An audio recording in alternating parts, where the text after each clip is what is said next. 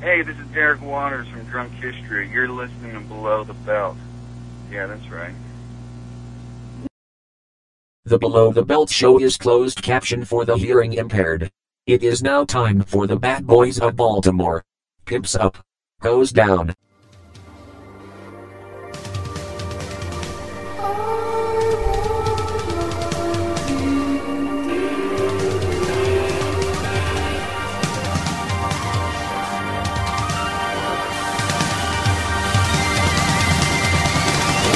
I got a live one here.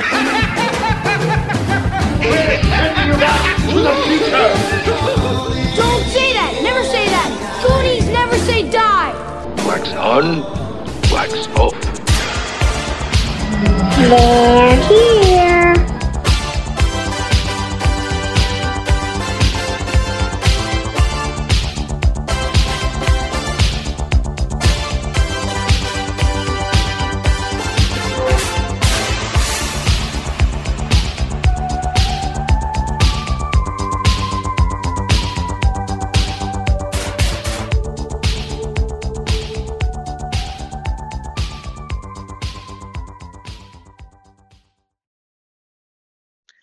Yeah, that's right, guys. It's time for another episode of BTB Below the Belt in the Mother Effing House. I'm your host, Al Soto, your host with the most here for your weekly pleasure. I cannot believe it's the end of August already. It's like the beginning of fall. A lot of people are going back to school. A lot of students are going back to school. A lot I of mean, you can't are. believe it. Should be like 2025. As long as it's, it's insane. It's absolutely insane. I I'm oh. I I just cannot believe where did where did spring and summer go? I mean, it's like, Yeah, yeah, I don't know. It came, came by fast. yeah, it, it's uh, it's what happens in a pandemic. But nonetheless, guys, let's go ahead and introduce the virtual room. Joining us tonight, starting with that's right, he is the king of the '80s, the demotivational speaker, the one and only Chachi McFly. How's it going? All right, hey man, you got a similar looking office. Oh wait, you're right next to me. Yeah, we're in the same office. Yeah, we're in the same office this week. Yeah, yes, yes. I we're on the it, West it. Coast. It's still sunny. yes, it's still nice and sunny, isn't it? Looks like looks Yep. like um, looks like NorCal to me, not SoCal. Looks like uh, somewhere in uh, Palo Alto. Yeah. Um, but nonetheless, she's still in the closet. the voiceover booth that is not teasing. She is the, the lovely and talented. She is actress extraordinaire, voiceover talent extraordinaire. The list goes on and on. The adorable one, Ali Dash. Glad to be back.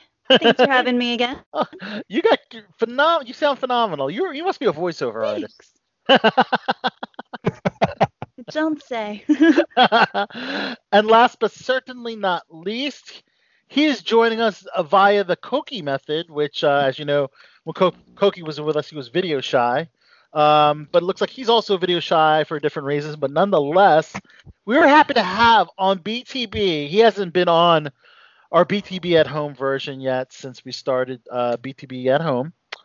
But nonetheless, he um, has been a great part of the show on the early part uh, when we're still at WNBC Studios. We welcome him back, the one and only Paul Darth Wallace. I am a Sith Lord. it's good to hear the Sith Lord again. And you don't give a Sith, do you? No, I don't give a Sith at all. Paul, it's good to have you back on BTB, man. Thank you. Paul, so um, I, I know that you're also an actor, uh, um, like myself and then Ali. Um, have you been back to work um, since uh, all this crazy uh, health crisis has happened? Um, no, I haven't really been back to work. So, well, I mean, personally, yes. Acting, no. Okay. Um, what I hear they're doing now is they're going to be quarantining us in like a bubble, and then they're just going to bring us back to set from Well, kind of like that, more or less. Do you think we're like ET in the you know that one scene in the Point that bubble? people are to that. Uh, yeah, no, there's strict strict guidelines in place, Paul. We're going back to set. I'm actually going back to set um, next week um, for um, the first time since May. And yeah, man, I'm just glad glad to be back, man. So, but You as you know, things are gonna be a lot different. Are you doing a show or a commercial or? Doing a commercial. Oh, that's cool. Yeah, man. So, uh, shout out to Liquid Talent in Virginia. Um, that should be a lot of fun. Um, but uh, yeah, things change. But you know, we gotta get fucking used to it, man. You know what I mean? Um, you know, um, like I said, last time I was on set, Paul, things were a lot different. They staggered in the people, so you know they tried to minimize as many people in the studio once because we shot at the studio. So I had to wait in my car in the the blistering hot uh, heat um, around mid-May. Um, by the time I got inside, um, there was no craft services. There was like bags of snacks.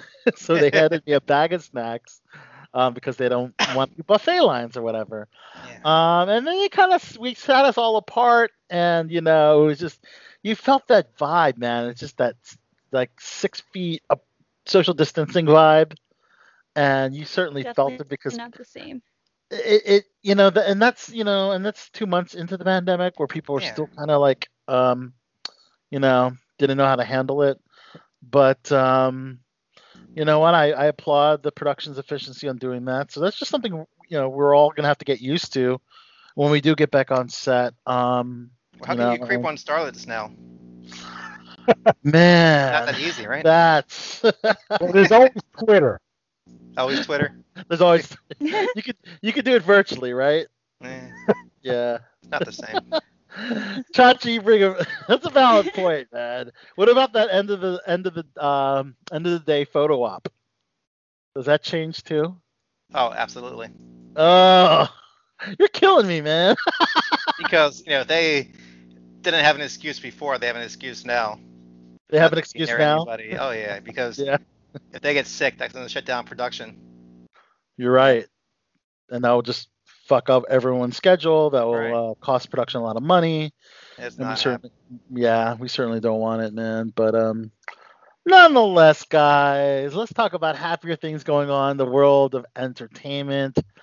Um, Paul Darth Wallace, I know that you're a big wrestling fan, and uh, I don't know uh, if you've seen Dark Side of the Ring, but it was a um, a show on Vice. It was a um, a wrestling based I've seen some of the episodes. yeah, wrestling based documentary uh, show. So when Mitch uh, from Millennial PR um, emailed us about this um, documentary film, so it's a documentary feature film about the legend of Vampiro, Ian Hodgkinson, um, who definitely uh, was one of one of my favorites in WCW. Um, he definitely had a great persona. He was great in the ring. Uh, it was great to see um, just a lot of things that he struggled with, you know, uh, in his career, um, addiction to painkillers, um, you know, struggling with the relationship of his daughter and his failed marriage. Um, it seems like that's a problem with a lot of wrestlers and the travel and all that stuff. yeah, Seems to catch. Uh, yeah, it's it's a tough business. If you want to be um, um, a wrestling superstar, um, WWE now AEW is a great promotion. Um, you know, it takes your, it takes a toll on your body. It takes your a strains your family life because you're always on the road unless you're with somebody that's a superstar. That that's a benefit, I guess. They'll they'll be on the Yeah. road with you. Um, but it's really tough. So um, this film, Nail in the Coffin, um, was was was fantastic. Uh, it was a really good documentary film about the life of Vampiro, and um, it show, it shows some of his lighter um, the lighter side of life, uh, being a good father.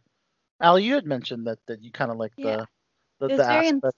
inspiring seeing that side of things. Especially, I have an 11 year old daughter, and so seeing the uh, him be like a single father and you know still taking care of her, and it was really cool seeing their relationship, Yeah, seeing kinda her worry about her dad and things Yeah. like that. So we actually um, were trying to get Vampiro on the show. Um, he wasn't available. However, they provided the director of the film, Michael Paszt, will be Cool. uh, on BTB a little later to talk about. Um, I guess yeah. Let, let's talk to uh, him. Uh, I think he's our first documentary filmmaker guest in a long time. Actually, you know, we had somebody from a Vice show, that Dopesick Nation. Um, on I believe a year or so ago, and that was a very Whew, that was a powerful interview too. So, well, we look forward to uh, having Michael on the show um, later in the program, guys. And um, but let's get right into it, man. Lots to talk about um, here. So, man, let's talk about DC FanDome.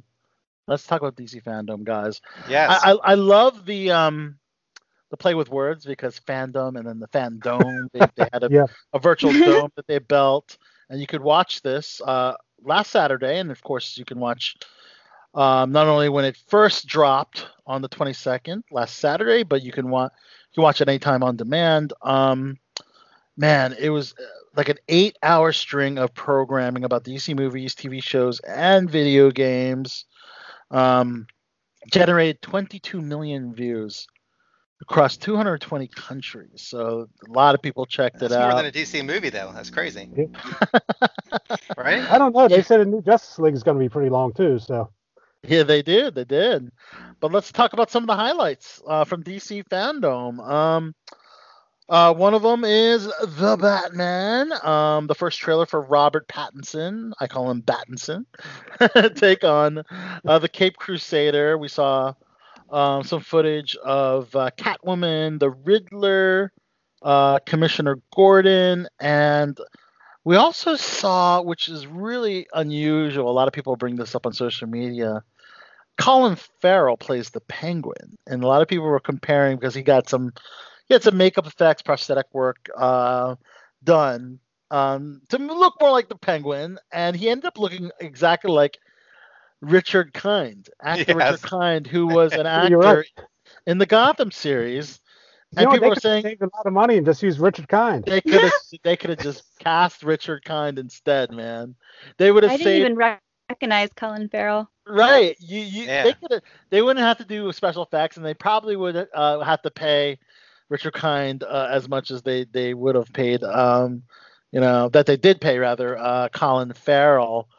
Um, but man, I, I like the the trailer was great, man. You, you saw um I thought it looked of all, awesome. the song, dude. Did anyone recognize the song during that um, Batman trailer? It was "Something in the Way" by Nirvana, from 1991. Uh, fantastic track, and it just kind of it was it was a good setting for for the uh, the trailer, man. So, uh, Commissioner Gordon, um, they're doing um a switcher a little switch around uh with an incredible actor named Jeffrey Wright.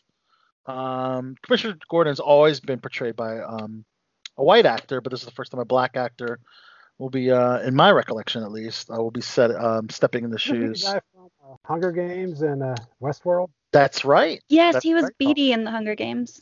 Yep, and he is uh, Bernard in Westworld, so he's a fantastic actor. So, He is. And of course, you know, I love Zoe Kravitz. She was a joy to um, hang out with um, at Sundance. I love her. So she's gonna. I think she's gonna do a fantastic Catwoman. So, but we all were really curious about Robert Pattinson. How will he do?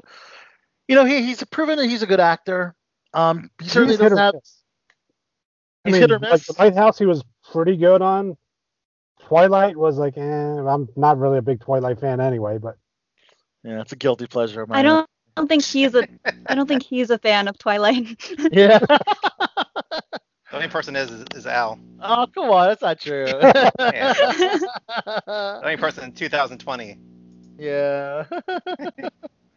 but no, I, I I thought it looked great. I mean, he doesn't have the Batman physique, as you know, like um Yeah. Christian Christian Bale bulked up for his role um in the Dark Knight films. Um but Pattinson uh not doing anything it seems um but you know, then again, this is the first time we're seeing Batman in his 20s.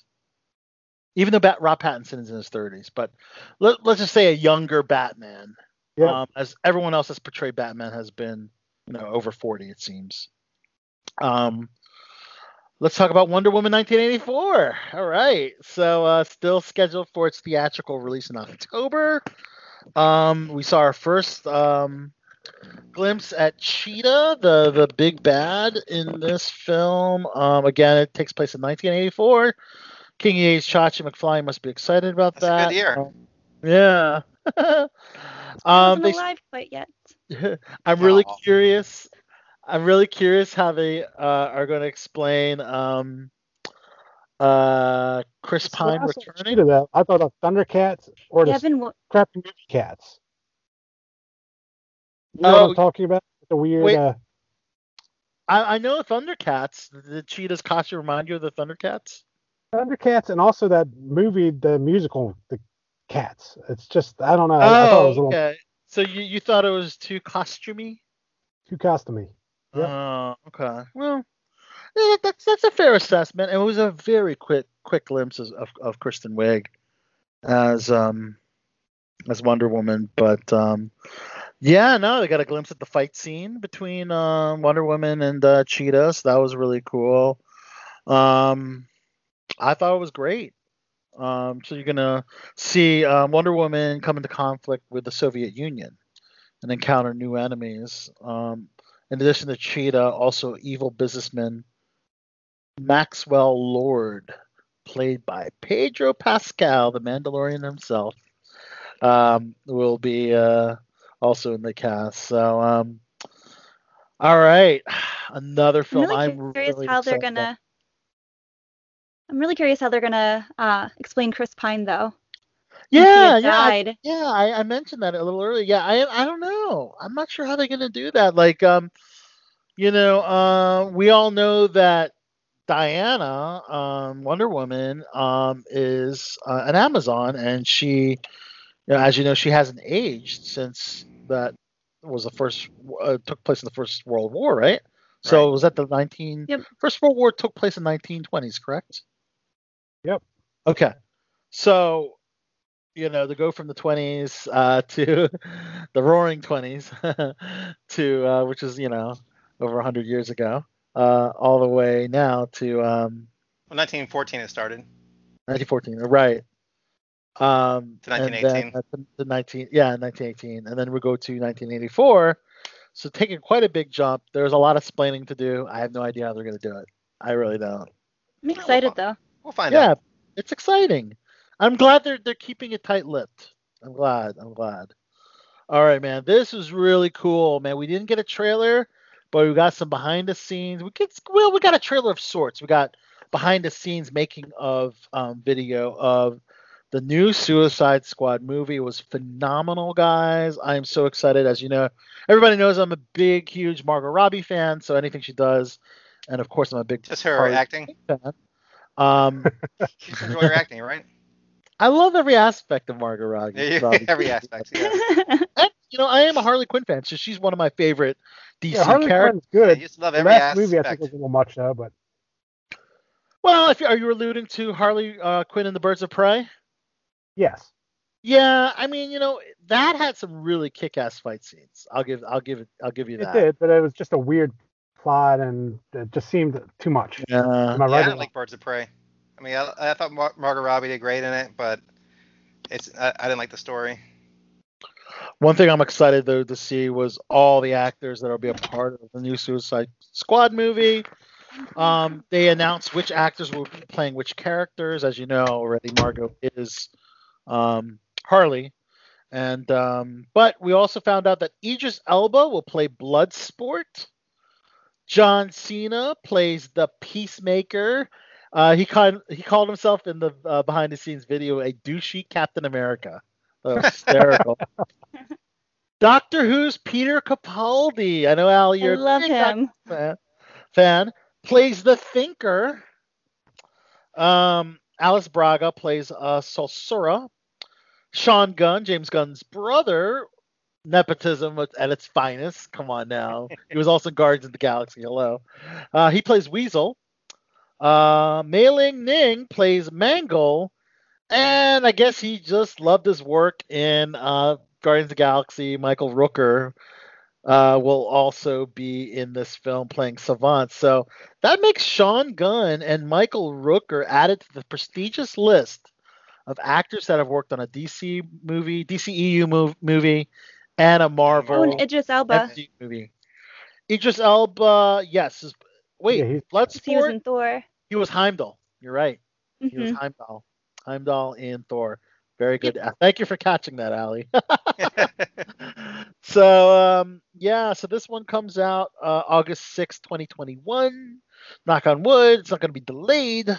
Um, but man, this this film looks so good. So it was a fun uh, panel. They they had a um, kind of like a school schoolyard pick of teams, and Pete Davidson got picked last. I forgot to announce.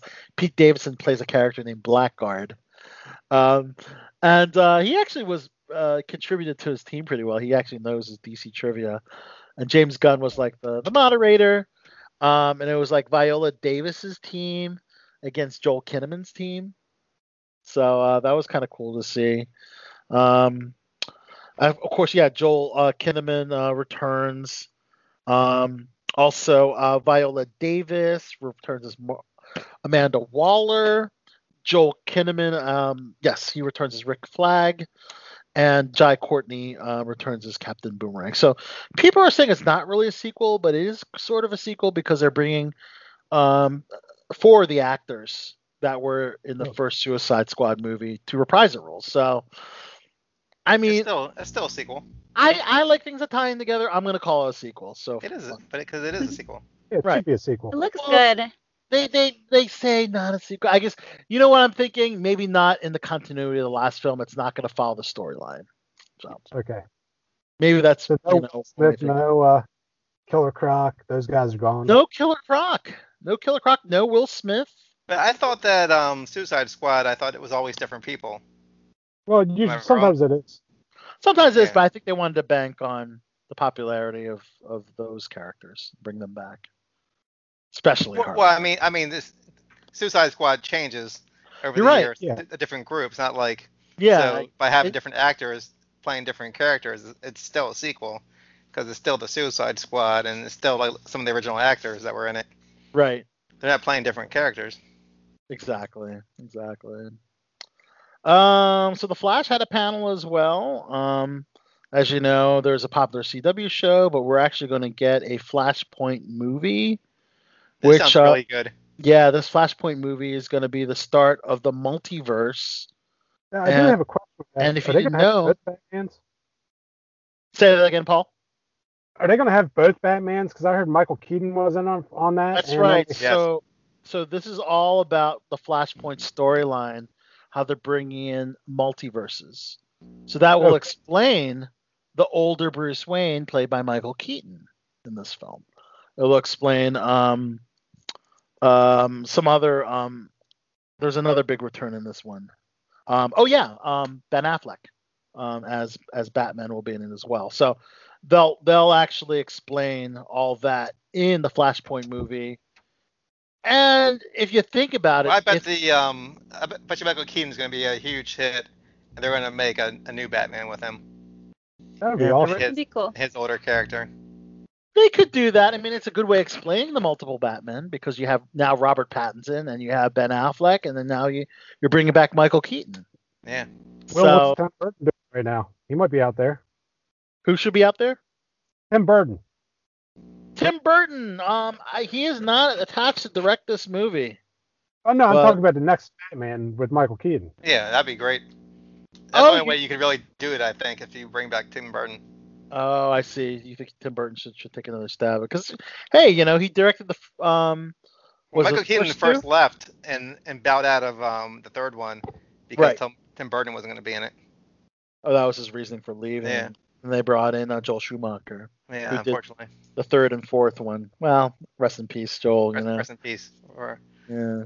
two Um, movies. Oh. but yes, no. Ben Affleck will return as Bruce Wayne in Ezra Miller's Flash movie. Um. So I guess they're going to different um, timelines of of you know because they have both Batman and Batman's in the film.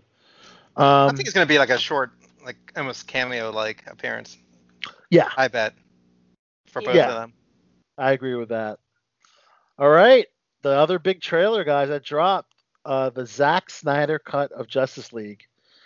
Now, It looks um, so much better. they actually uh, announced. You thought, yeah, you think it looks much better than the, the one we saw already? I thought. Yep. hmm Now, this is just based on a trailer, but they just announced that it's actually going to be a four-part series.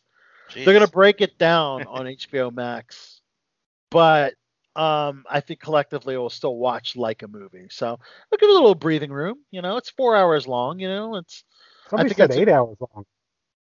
I think it's Yeah. four. It It's says four uh, four one-hour four hours. installments. One, yeah. Oh, okay. Yeah. So yeah, Eight hours, four- got it. I know. That'd be eight hours. long. I mean, that, that's a series right there. Yeah, Eight- exactly. Eight one-hour episodes. So another cool song choice for this trailer, Leonard Cohen's "Hallelujah." Um, so that was really cool. Um, we saw a lot more of uh, Cyborg because Ray Fisher's Cyborg wasn't really seen in the in the final cut. Uh, meeting between Lois Lane and Martha Kent. More of Aquaman and Mera. Aquaman shirtless. Should ladies like that one? Um, Superman in his black suit. So that was not a focus of the first or the the um, Justice League that we we saw. So that will be a further um, looked into for this uh, Snyder cut. Now, Also- are you gonna do scenes without mustaches too, or no? So that's the thing. Anything that um, they said this uh, in an interview. Anything that Josh, Joss Whedon shot will not be used uh, in this new cut. That he says good. it's not his movie. So all the wonky like mustache CGI remove r- mustache removal CGI, that stuff will not be in that film because that is stuff that Josh shot. Um and and it, so basically, so I don't know what they cut and what they didn't. I mean, I'm sure it's out there uh, exactly. Um, but one one one aspect was Darkseid. Darkseid was a major villain that was intended to be in the Justice League movie but um, you didn't see Darkseid. We saw Steppenwolf, but um, I you know, that, change the Steppenwolf to make him look better too. it looks like it looks like that. Yeah, it certainly looks like that in the uh, Snyder cut. So I I, I think this will be a, a overall better better um, project um, of Justice League than what we saw because it was a combination of Zack Snyder and Joss Whedon. But um, you know, um, I'm excited. You know, um, also, um, yeah. Oh, uh, the the Watchmen um, movie that uh, that Zack Snyder uh, used in his version of Watchmen was also Hallelujah. So I thought that's kind of Yeah. interesting tie-in. Um, but yeah, it's like, um, so they're actually um, HR is actually going to examine the accusations that Ray Fisher, who plays Cyborg, uh, had against Joss Whedon uh, about his inappropriate behavior during production. Inappropriate that he was just like verbal, uh, verbally uh, abusive. You know, would yell a lot. I guess I don't know. Um, but he just, you know, um, he just basically treated um, Ray um, very poorly. Very, um, you know, Everybody So- has to, to work. I mean, kind of like with the thing with Ellen. Everybody just to treat everybody with respect and Right. You that's know what, I it mean? boils It- down you to. work Yeah. with people. I mean, it's like Mhm. even if you don't get along with them, you just try to work through stuff and you don't treat people like shit. Right. Exactly. Absolutely. Absolutely, Darth Darth Darth Paul. um, but um, yeah, no, that, that's very well said. Um, but um, so yeah, just to repeat what Cyborg said about Joss. Joss Whedon's on-set treatment of cast and crew was gross, abusive, unprofessional, completely unacceptable. He was enabled in many ways by Geoff Johns and Jon Berg, the other producers. Um, those are the Warner Brothers executives headed the DC Films. Um, so yeah, I mean um, that's a lot. Didn't go into specific instances, situations, but uh, A lot Yeah. of times, smoke is fire. yeah, that's true. All right, how about Black Adam? So this is The Rock, Dwayne Johnson, um, had um, an animated teaser. So it's not, this is not the actual trailer uh, that we'll see in the movie. Um, as you know, it is live action. Looked like they used some animation, but it did show, um, you know, uh, Dwayne Johnson as Black Adam. Also, the Justice Society of America, it's a new superhero group, was introduced in the film as well. Um, also, we saw Noah Centineo, who plays Black Adam's villain, Atom Smasher. So that was really cool. Um, yeah, I think that looks looks really awesome. Um, Justice Society, if you didn't know, they're a popular uh, team in, that started in the 19, in 1940. of DC, DC Comics. I think that was one of their first comics, wasn't it? 19 yeah i mean 1940s yeah i think that's around the time i think the first superman came out in 1930 something so maybe but green lantern was in the group atom flash hawkman hourman spectre sandman and dr fate so um but the, the panel was, was fun it was um sinbad uh hosted um zachary levi Sinbad, uh, he's still alive? yeah sinbad Wow, good for him. yeah Sinbad, God. yeah Yeah, well, last time I saw him, it was on Always Sunny in Philadelphia. Yes, exactly. Right when he was dead in there, right? yep, he joined Zachary Levi in the cast of Shazam for the Shazam I'm um, excited for the sequel. panel. Yeah. So the, the sequel's official title is called Shazam Fury of the Gods. All right. So it was funny. They didn't really like formally confirm that Sinbad's in it, but Levi looked to Sinbad and said, Sinbad, you're in Shazam too? And then Sinbad says, You tell me, John Krasinski, am I? Because everybody thought I was in Shazam 1 before it even existed. Google it. Right. Jokes. I Um, no my no lie, my husband and I like like we both like it's like the Mandela effect. Like we- Yes. my my husband's like like remembers perfectly from his childhood Yep. Sinbad being in Shazam, but it never happened. yeah. Yeah, I remember that too. So Mhm. Totally different black eye. So I think I I'd be pretty that too. sincere. I remember both of them and choosing which one I wanted to watch. I, I think it'd be cool, you know, a nice little tie-in for that that little trivia to actually put Sinbad and give the man a paycheck, you know. He's been in the business for a while, you know what I mean? I like it when people get second chances, so I think it's kind of exactly. cool. Um, let's see. Um, what else do we have here? So we have a Static Shock movie maybe in the way. There's another film that I'm not familiar with the characters. If the general was here, he'd know. Um, it's about Virgil Hawkins, aka Static Shock. Um, so um, I think that was an animated show, wasn't it? Was it okay? So yeah, it was an animated series in the early 2000s. Very good. So this one will actually be a live action film. So um, that would be really exciting. Um, there's also going to be a live action series called Gotham PD. Um, this will be on HBO Max. This is all about the Gotham Police Department. Interesting. Yeah, but then we Uh, already have them at Gotham. We already had Gotham already, and that was focused on Commissioner Gordon. So Still the police Yeah. department. And no, I agree. I, I, I, I mean, how can they make this one different, right? So this series will explore the corrupt history of Gotham, something that other projects have threatened but never really followed through on. Okay, didn't the the Gotham show on Fox not do that? I guess. Um. So, um, I mean, hey, man, you know, just another another DC property put on HBO Max. Also, uh, Titans um, uh, should be returning as well. Uh, this time on HBO. So all the DC EU um, shows on the streaming service will also be on HBO Max. It's rumored they're gonna, they're going to end the DC streaming service because it's you know Why bother? why pay, yeah why bother right? Just you're going to put everything in HBO Max, you know. So There's too many streaming services. I mean, Yeah, I mean that was a Yeah. bad idea from day one. service for streaming service. You know what I mean? Yep, absolutely. So I am really excited about um, this one because uh, this is one of the comic books that I read and collected as a kid.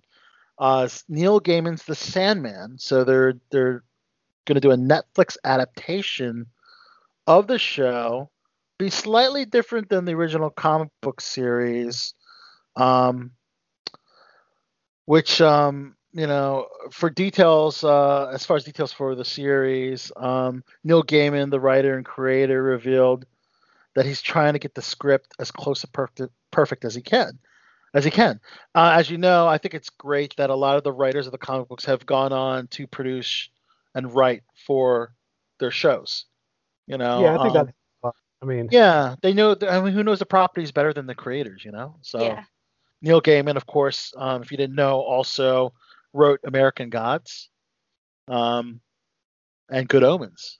Both of them have Good been. Omens is fantastic. Yeah, There you go. So if you like Neil Gaiman's work, you'll hopefully like The Sandman.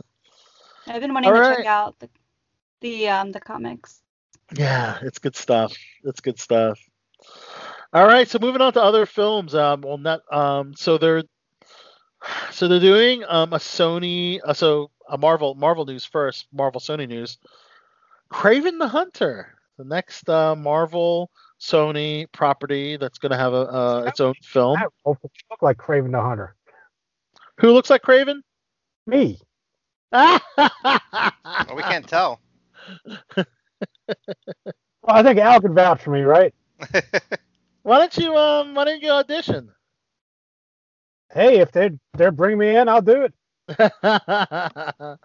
yeah, so this is um one of um Spider-Man's most notorious foes. Um, so Matt Tolmack, Avi Arad are producing it. Um, Art Marcum, Matt Holloway writing the screenplay. So um, and J.C. Chandor will be directing. So. As you know, the, the Marvel Sony properties includes the upcoming Morbius movie with Jared Leto, and of course all the Spider-Man movies. So, as you know, the stuff that's in the Spider-Man universe is all as a Marvel Sony joint. Um, If somebody said they're going to cross back and forth with like a Spider Woman or something, yeah, it wouldn't surprise me if they brought in a Spider-Woman. Absolutely, I think it'd be great. Or Spider Gwen, you know. That'd be cool. Olivia Wilde set to develop and direct an untitled female-centric Marvel film at Sony Pictures. Not details were not disclosed, but you mentioned Spider. room is that Spider Woman. You mentioned Spider Woman. That's probably what it's going to be, Big Big Paul. Um, because yes, okay. So then I'm reading here now. That that film is expected to center on Spider Woman. So there you go. Oh, Boom. cool. That's awesome. Boom. There you go. and Olivia Wilde, she's amazing. And Chachi, you've met her. I, I had coffee with her a few years ago in LA. She is uh, um, just coffee with her? outstanding. Yes. Yeah, coffee with you her had coffee with her. at the Starbucks in Los Angeles. That's with that's her, where or are you in the same building? that's where I saw her. Oh, I saw. You said you had coffee with her, like you had Well, we- table.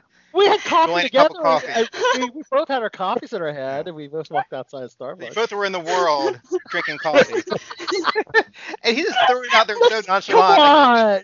Me and Olivia had coffee together, and like, and then you know, I woke up this morning, and then I got ate some cereal, You're, and like, you're blowing my spot. Let me let me let me dream a little bit. you just think that me and Olivia had sex, but we happened to be in different areas of the country, and I no, was but that, that's that's that's more of a, a fib. This is this is act, this is true. Nowadays, that's If you if you analyze it, we're both at the same Starbucks, ordered the same coffee. We had coffee together. We were drinking the coffee together. you and a hundred people. There's a hundred people in a Starbucks, Chachi. That big one in New York, there could Maybe, maybe that one, not the one in LA, not this one. God. I'm jealous of your, your your coffee date you had. Uh, uh, uh, I'm just jealous of it. That's all. uh, I know. Well, it was fun. well, you met her at the you met her at the fucking White House. I know. Yeah, we um I wasn't even Yeah. there, dude. we went to um DC Talk together. to? Did you talk to her? Yeah, we went to DC together. Well, I know you went. I did. Yes, to. I'm still jealous that Al met Lily Collins. I met a lot. I've met a few people. Yeah. I'm so jealous. I'm sorry. Allie, why Yeah, you? I'm a- I- I What's also- that? But true fact, I interviewed Lily Collins, which you can find on the BTB archives. You know that, Allie, She's my right? favorite. I know she's my favorite too. um, another Marvel movie comes out this weekend. The New Mutants. I am looking forward to that one, guys. Chachi, you had something you wanted to add? Sorry. oh, it's been No, out for 10 years, right? Billy's adopted. Oh, I'm sorry. Yeah, hasn't it been out for done for five years? They just It was shot back? in 2017. This is a three-year turnaround for this movie, dude. Which one? The the New Mutants Which will pushed back finally to- were released in in theaters this weekend for the theaters that are open for the lucky people that get to see them. Yeah, around here they're going to be Are there opening any up. theaters week. open? Northern Virginia. What about you near you, Big Paul? Hanover, Pennsylvania opens up the 28th. There you go. So you could see New Mutants. There you go. I don't So think there are any in Maryland yet. And that's it's that Russell Crowe movie with him like being like a violent street guy. Yes, that's called Unhinged, right? The Russell Yep. Crowe film. Yep, that that that's uh, another one that just just opened up. Um, it's done really well. Um, as far as um, you know, box office, you know, for a limited box box office run. Tenet will be uh, released um, September third. So um, now that the theaters are starting to open, you know, it might be worth to for those willing to drive to Hanover, Pennsylvania, or to to Ashburn, uh, Virginia, or actually even Northern Tyson's Corner, Virginia. Um, Northern Virginia uh, theaters are open, guys. So Actually, Uh, Al, for you're the not that DMV. far from Pennsylvania. You realize that, right? You're less than 45 minutes. it might be, yeah, yeah, it might be equidistant, yeah. So either Northern Virginia or or Hanover, PA. Yeah. Yeah, and Hanover has a nice um, movie theater. Yeah. Yeah. Are we all gonna? Are we all No, gonna? go um, see- Bonton though. Yeah, the No? Bonton's gone. Yeah, Bonton's gone. Uh, Actually, the Bonton was half of Kmart. That used to be Super Kmart. It's half a Home Depot and half a Bonton. That's how big that Kmart was. Wow. And now they're Kmart's. The Super Kmart. There was a Super Kmart in Hanover that took up that whole building. So it's half a home. So Home Depot took half of it. The other half went to Bonton. That's how big Kmart was. That's a lot of blue light specials. Yep. So Tenet, um, apparently reviews are in, guys. People think that the film is one of the most. So critics are saying, in general consensus, that it's Nolan's most confusing film yet. Uh, that's Confusing. God. uh, confusing. And that sucks. Now- the thing's been trying to come out for like eight months. It's And and Inception and both Memento definitely. I mean, Memento because it was non-linear. There were some aspects of uh, confusion. Inception was, you know, a smart film, but couldn't really look away, or you'll be, um, you'll get You know that, confused. is that Nolan But shtick? this one, but this one is the Kind of most. like M. Having the twist, like Nolan just wants to confuse people. That's what is, it seems like his mo. That is his mo. It seems is to confuse people. Tom Cruise tweeted, "Big movie, big screen, loved it." Talking about Tenet. He actually went to see the theater. he went to the Oh, theater to see it. I thought it was pretty funny. um, so movies in production, guys, includes um, also it's a um, a, a documentary comedy um, um, of Lucille Ball and Desi Arnaz. Um, will be directed by Amy Poehler. Uh, the working title is Lucy and Desi. We'll uh, explore the rise of uh, Lucille and her relationship with um, Desi Arnaz and and their Well, he's playing Lucy. sitcom. That's going to be a tough. Yeah, it is. Ah, ah. That'll be interesting. Yeah, they haven't. I guess it's uh, still in pre-production. They have not uh, announced a cast I just heard it's gonna be Cardi B. Is that true? it could be true. So- You know what? Hey, So- she is Biden. yeah, it's true. she did interview Biden. Isn't that crazy? Um, but no, so I'm, I'm reading now. Direct a documentary. So is this film strictly a documentary feature?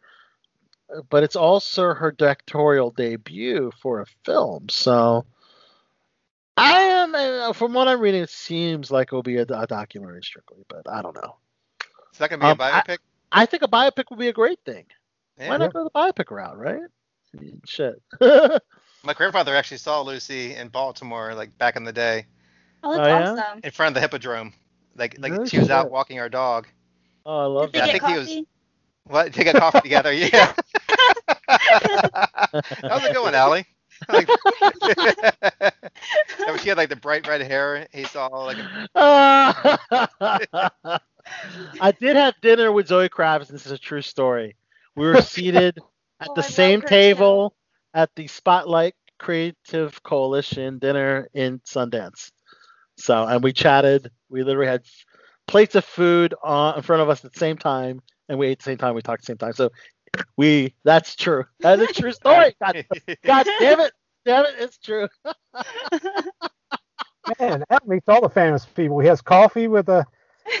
Olivia Wilde and dinner with Zoe Kravitz. Yeah. he took a shit with he took a shit with Biggie. Like, that was like that was back in the day. Come on now. It's a fantasy. The fantasy. I know. No, the, the Zoe Tra- Kra- uh, Kravitz uh, story is true though. yeah. Um, speaking of biopics, um, because we wanted the Lucy and Desi film to be a biopic, but I think it's going to be a documentary. But they're going to do one for uh, about Courtney Friel. Are you guys are uh, familiar with that? She's a former Fox News reporter. Uh, Don't. Um, they're going to talk about her story, um, and develop it into a feature film. Um, she, I I mean, I'm not too familiar with her story, but she's, uh, uh, you know, she's she's had a lot of adversity, you know, Oh. um, to to to to gain success, um, you know, as a as a journalist, I guess. So, um, see, Uh, I don't know. her. But what about just changing the Courtney Love? That would be a better story, I think. Yeah, yeah. that would be much better in my opinion too. Life Buzz. I would love that. Like, shouldn't you be famous first before you get a biopic? You know what I mean? Like instead of some news broadcaster. I mean, it's not even like Well- even like somebody like Tom Brokaw. Like I wouldn't even care about seeing a biopic on him, but at least like he's famous and he's done stuff. right, right. That's a good You point, know, I mean, I mean, See, I, I wasn't even familiar with her story. I mean, unless he was born without a head or something crazy like that, Well, then like Her, you know that kind of overcoming overcoming this kind of odds like with no head. well, her then I'd ad, watch it. her adversity was um, struggling with alcohol and d- drug addiction. Oh wow! Yeah, Oh, she's the one. She's the one. change, Yeah. do So something else. Yeah, you're, you're right. Yeah, like, there's a there's a billion people in Hollywood that have overcome alcohol and drug and addiction. drugs. Right. I mean, why not do a biopic on Robert Downey Jr.? That'd be way more interesting. yeah. How he overcame all that. That's some random Fox News Yeah. reporter. Yeah, I agree there. I mean, I'm happy So- she got past drugs, but my God. So this was really funny. So this is Flex's favorite actress, Taryn Manning. You know, inside Yes. joke with uh, right. with you and me, Chachi. But uh, so she's bringing the Karen meme to life, okay, in a suspense thriller uh, called Karen. Mhm. So she'll play Karen White, an entitled white woman from the South, set on ousting her black neighbor, neighbors who are BML, uh, BLM supporters from her neighborhood, and they're calling it Karen. That's, that sounds horrible. but this is they're calling this a suspense thriller, so Okay. uh, they're, they're twisting it into a suspense. So I don't know how that one's gonna do. Let me guess who the But I villain's going to be. So go ahead. Who do who do you who's the villain, Judge? Let me guess. I, I can't I can't guess out of the two groups who the villain's going to be. In Hollywood in 2020, I, I can't guess. that. I'm, I'm gonna skip. I'm gonna skip comments on that. Um, so this is Bjork uh, from the Sugar Cubes. Uh, one of, I mean, one of the most talented singers and and um. and she was adorable like. Allie. Oh, Bjork. She Yeah, is. wasn't she? Yeah.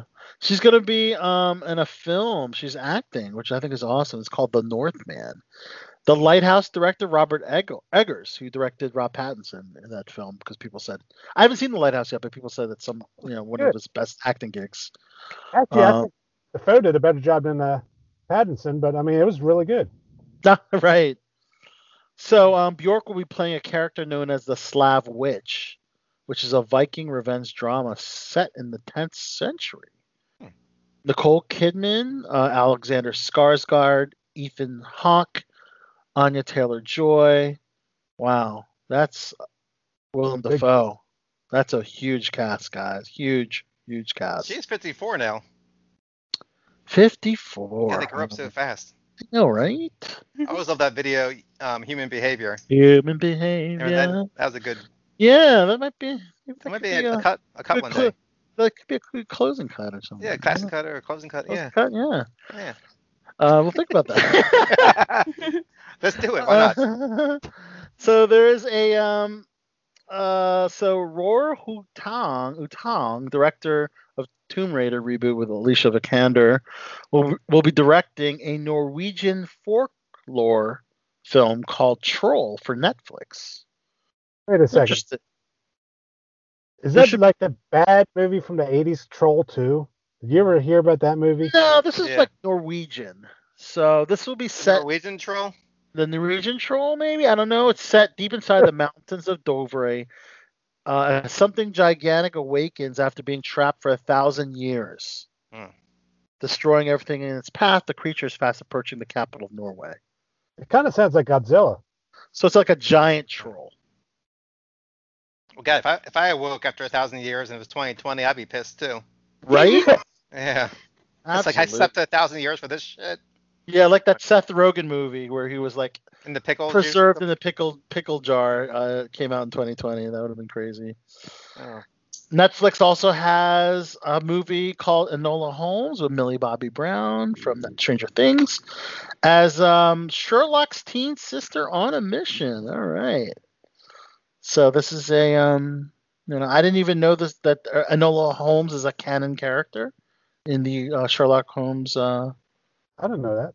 yeah, I didn't know, but yeah, they're making a movie and Millie Bobby Brown's perfect. Why not? I mean, is it going to into the like Robert Downey Jr. Sherlock Holmes universe, maybe? You know what? I don't know if those movies are necessarily linked. That's a good question. Um, Maybe if it does, I mean, just have him do a small cameo or something. yeah. Well, Helena Bonham Carter's in the film. Um, Henry Cavill, um, and Mike and uh, Sam uh, Claflin. Yeah. So, I'm right about Yeah. this. Wasn't so, so, Bob- so, uh, so Henry Cavill, uh, Paul is playing uh, Sherlock Holmes. So I don't think it will be linked to Robert Downey Jr. I'm saying that is Bonham Carter, I think, was in one of the Sherlock Holmes movies too. Yeah. Uh, Yeah, but Robert Downey Jr. was Sherlock Holmes, so that takes that connection out of there, I guess. I don't know. You know. Um, Netflix. Wow. So Netflix is they're they're all about movies. They want to drop a lot of movies now. This pandemic, they're skipping the theaters.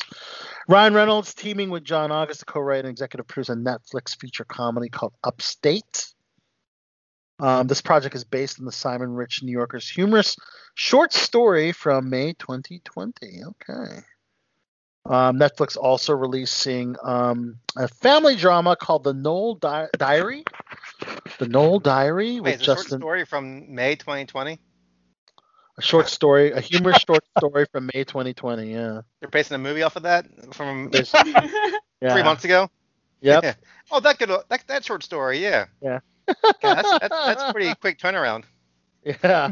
Maybe it's like the South Park thing. They're just putting anything on Netflix right now. Right. Yeah. I mean, this this movie with Justin Hartley sounds like that as well. I mean, he's from This Is Us, as you know. Allie, I know you're a big uh, This Is Us fan. show. But yeah, the Noel Diary is um, based on a novel, um, and um, he will play an author who returns home at Christmas. Okay, so a Christmas movie to settle the estate of his estranged mother who kicked him out of the house when he was just 16. Oh boy, that sounds like a lot of drama.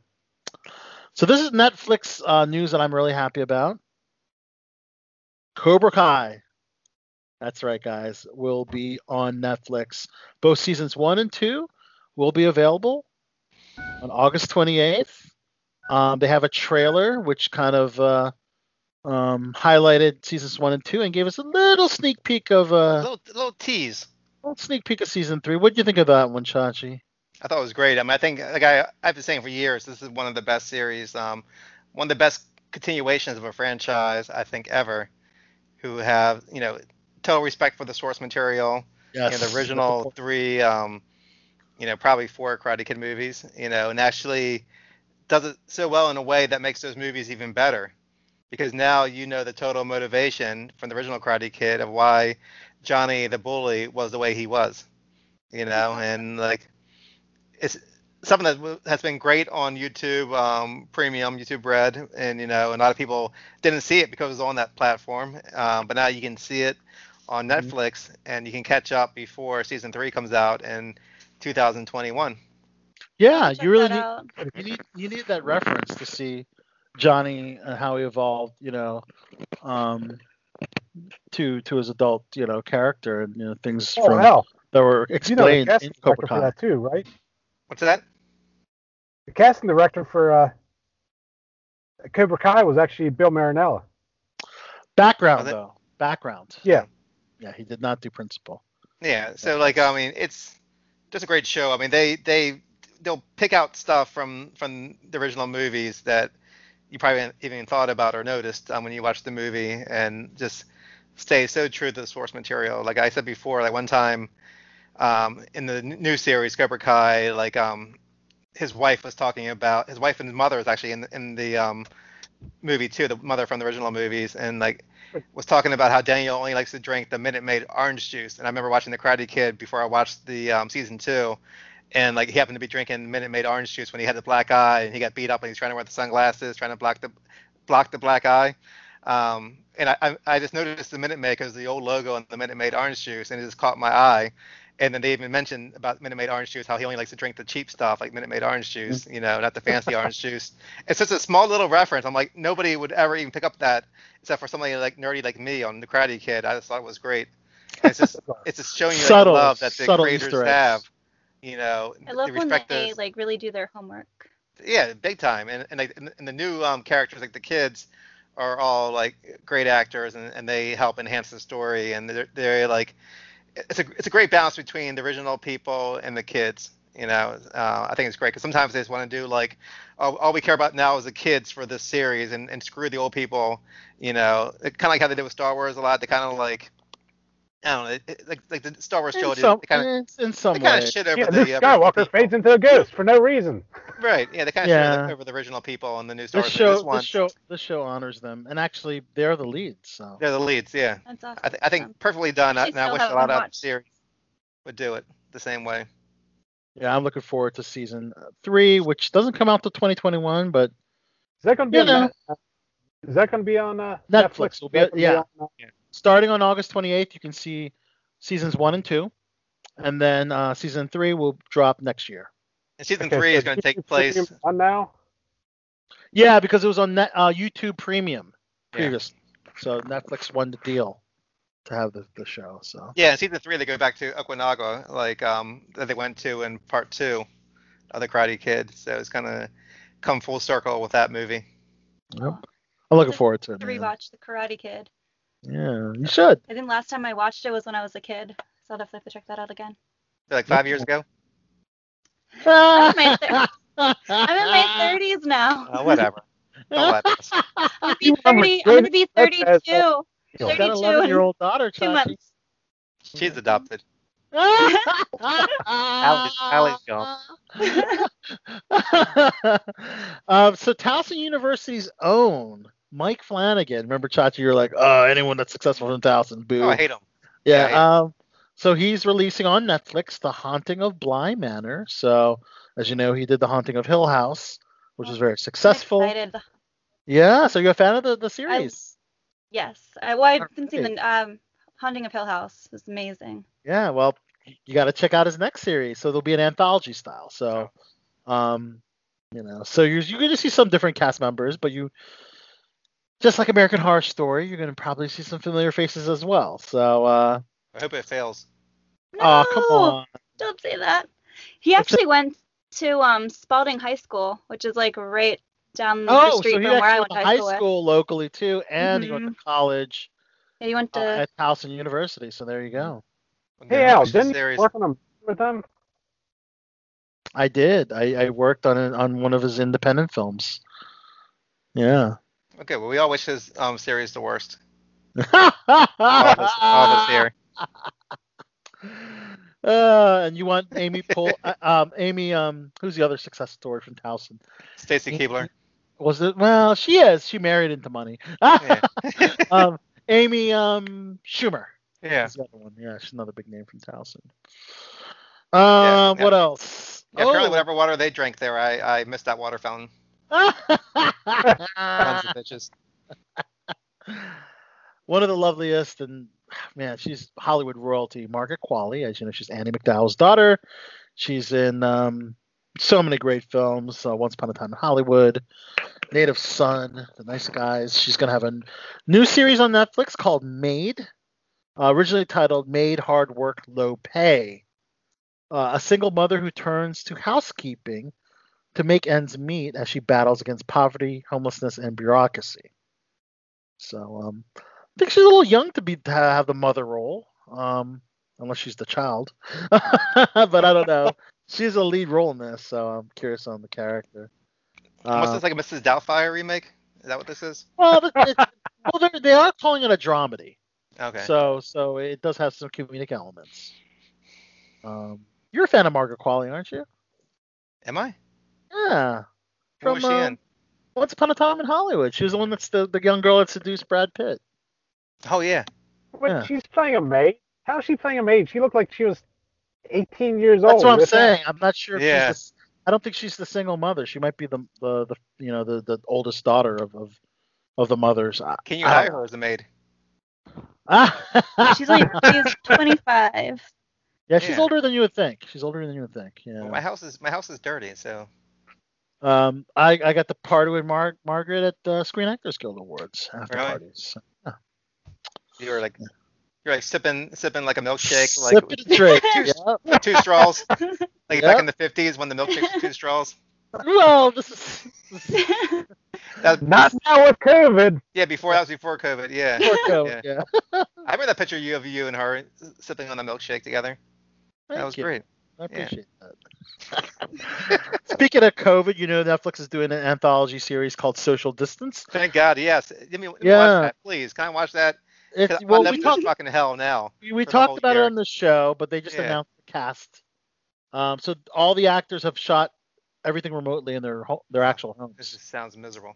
Danielle Brooks from Orange is the New Black, Mike Colter, um, who is Luke Cage, um, Asante Blackk, he's from DC. If you guys didn't know, also in This Is Us, he's the the young boy that dates uh, Deja on This Is Us, Allie. Oh, okay. Yeah, he's a Washington DC kid. That's Um, cool.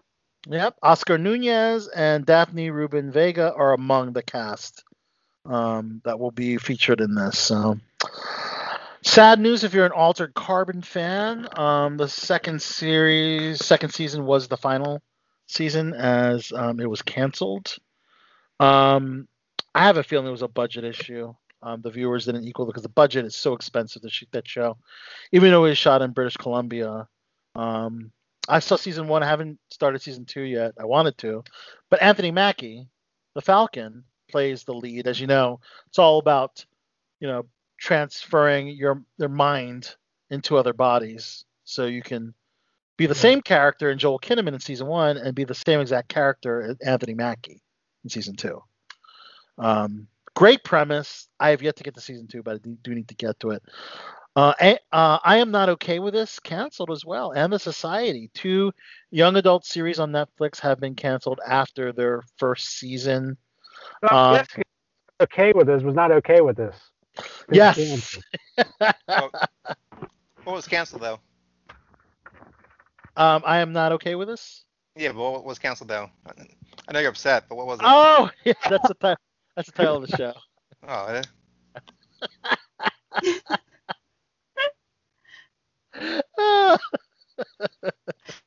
So uh, so Stranger Str- Stranger Things will have uh, a, a drive-in experience. This will be fun. in LA, right? interactive- Yes, an interactive theater show, co-produced by Netflix and Fever this October.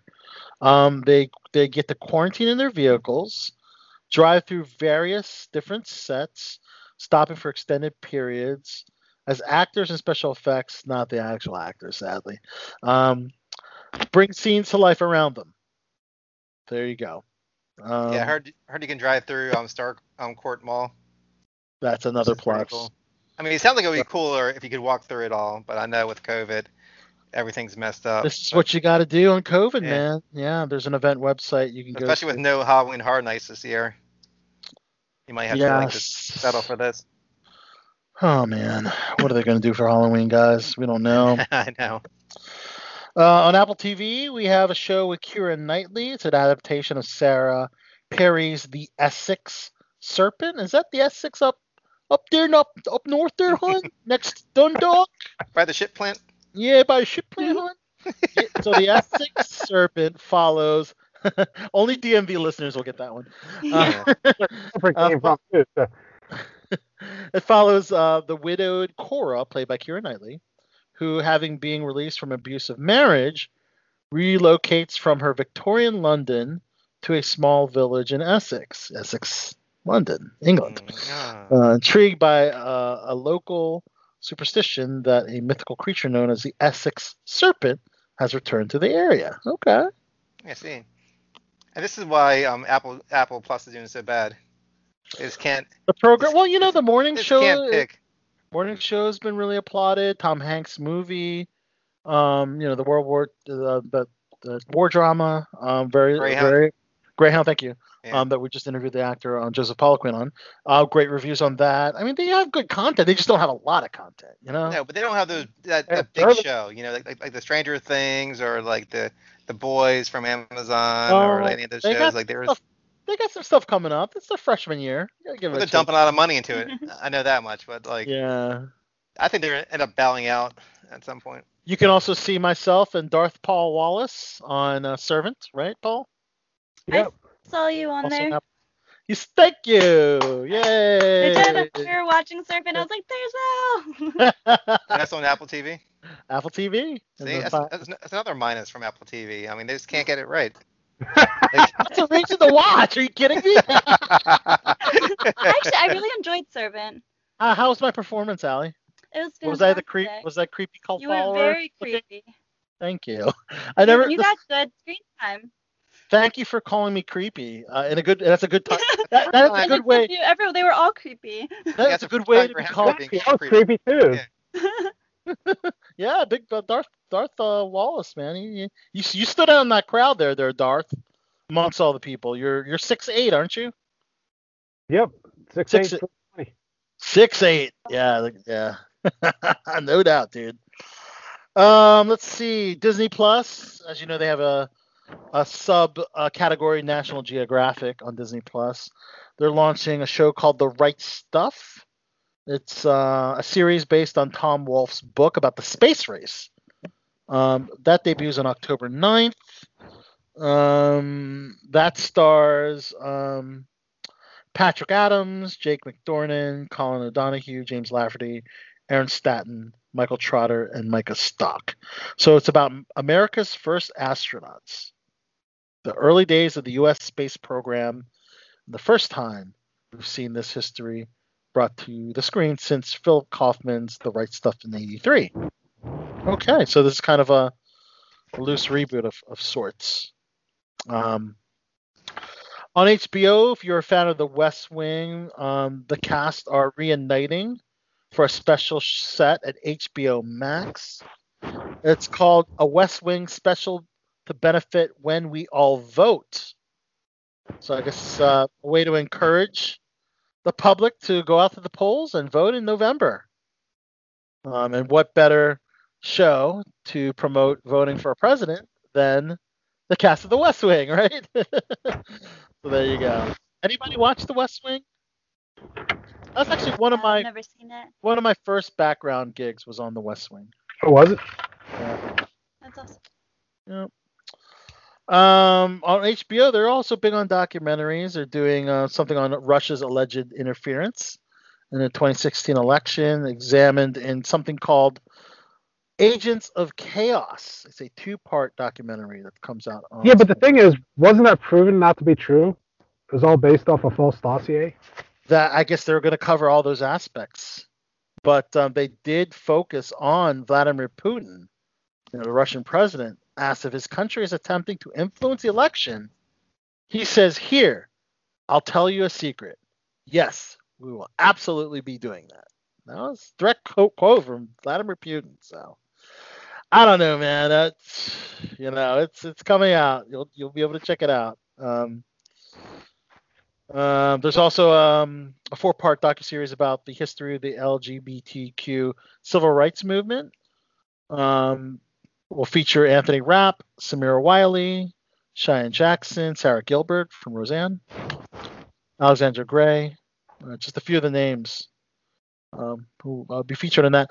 So another political show. So this is um was shot here in D.C. Myself, I think Darth Paul Walsh worked on this. The Comey Rule, right? Jeff Yeah. Daniels, yeah, as FBI Director James Comey. Brendan Gleeson, wow, he actually does a pretty good portrayal of Donald Trump in this trailer. I don't know if you seen the trailer, Chachi, but it's just, I might say it's even better than the Alec Baldwin's impression. It's, it was pretty good. Um, so it's adapted from Comey's book A Higher Loyalty. It premieres on September 27th. Um, so uh, yeah, definitely um, worth checking out. I know they were pushing to have this released before November, um, in obviously an agenda move, I'm sure. Um, but a great cast. You have Holly Hunter as Attorney General Sally Yates. BTB guest, a friend of ours on Below the Belt uh, from House of Cards, Michael Kelly, great actor, awesome guy. We gotta get him back on the show, um, closer to uh, when the show comes out. I think he'd be great to have on. Uh, so uh, Michael Kelly plays former direct uh, FBI director Andrew McCabe. Jennifer Ehle plays uh, Patrice Comey, uh, Comey's wife. Um, so yeah, it's it's a good cast. So um, also um, Kingsley Ben-Adir plays President Barack Obama. so uh, I'll be, you know, I don't have Showtime, but maybe uh, maybe I'll find a way to watch that one. Showtime actually um uh canceled the sequel of Penny Dreadful called City City of Angels just after one season. I They're not moving forward. Penny Dreadful did. The City of Angels did not. This is the Okay. sequel. Yeah. Hey, Paul, I know you're gonna like this show. It's a uh, wrestling drama on Starz with Arrow actor Stephen Amell. Um, Mary McCormack is a, uh, has a leading role in it. It's eight episode drama that will be on Starz called Heels. Well, didn't he try to wrestle for WWE one point in time? too? Yeah, yeah, he wrestled for WWE. Um, uh, he, wrestled Cody as Stardust. Um, or did he team with him? Uh, drawing a blank, one or the other. Something Um, happened where he, he. I know he entered the ring. Uh, well, they became good friends, and actually Cody guest starred on an episode of Arrow. If, if you didn't know that. Um, I didn't know that. Well, I Yeah. guess he could go to AEW, if he wants. if Stephen Amell wanted to, yeah, yeah, but I think he's right, right now going to focus on this show, which could pro- cross promote with AEW. I think that'd be a great, a good idea. CW is going to do a live action Powerpuff Girls. Allie, Powerpuff Girls seems like a show you'd watch. I was I actually was a huge fan when I was growing up. yeah, I know the shows you like. Powerpuff Girls, Disney, uh, uh, My Little Pony. I knew you're. I know all the stuff. my you like. daughter my daughter used to watch Powerpuff Girls too. Okay, so what do you think of the live action? You think that's uh, How something can you you'd do? watch? How can you do live action? Well, you're gonna do be um, interesting. I yeah, the heroines Blossom, Bubbles, and Buttercup. They don't have giant heads. No, it's, Right. I mean they're gonna be normal. They're disillusioned twenty somethings Wonder how they're who resent having who resent having uh, lost their childhood to crime fighting. Hmm. So, um, So You are know, they going to be older? I guess they're going to be older than the cartoon. Well, twenty somethings. How how old are how old are they? Well, in I thought they were like teenagers, weren't they? They're kids. I think they're like I don't know, like 11, 12. I don't know. Okay. Okay, so they're gonna make Actually, a not little- sure. I'm gonna look that up. this is almost So like it's gonna be like Dora the. Explorer, more or less, like a live. Yeah, you know, and that's kind of cool because then you can have them as in their twenties, where they're adults, you know, facing adult issues. Um, I think that will work. Oh, they're kindergarten. That's right. They were in kindergarten. They're, they're kindergarten teacher. I forgot. So if you They're think about it, it is it is a sequel series, um, in the future when they're older, but uh, it will be live action instead of animated. So, I'm sure you'll be checking that out, Allie. I'm sure you will. also, um, Chachi will be happy to hear about this. They've moved forward with the um, Tiger King scripted series.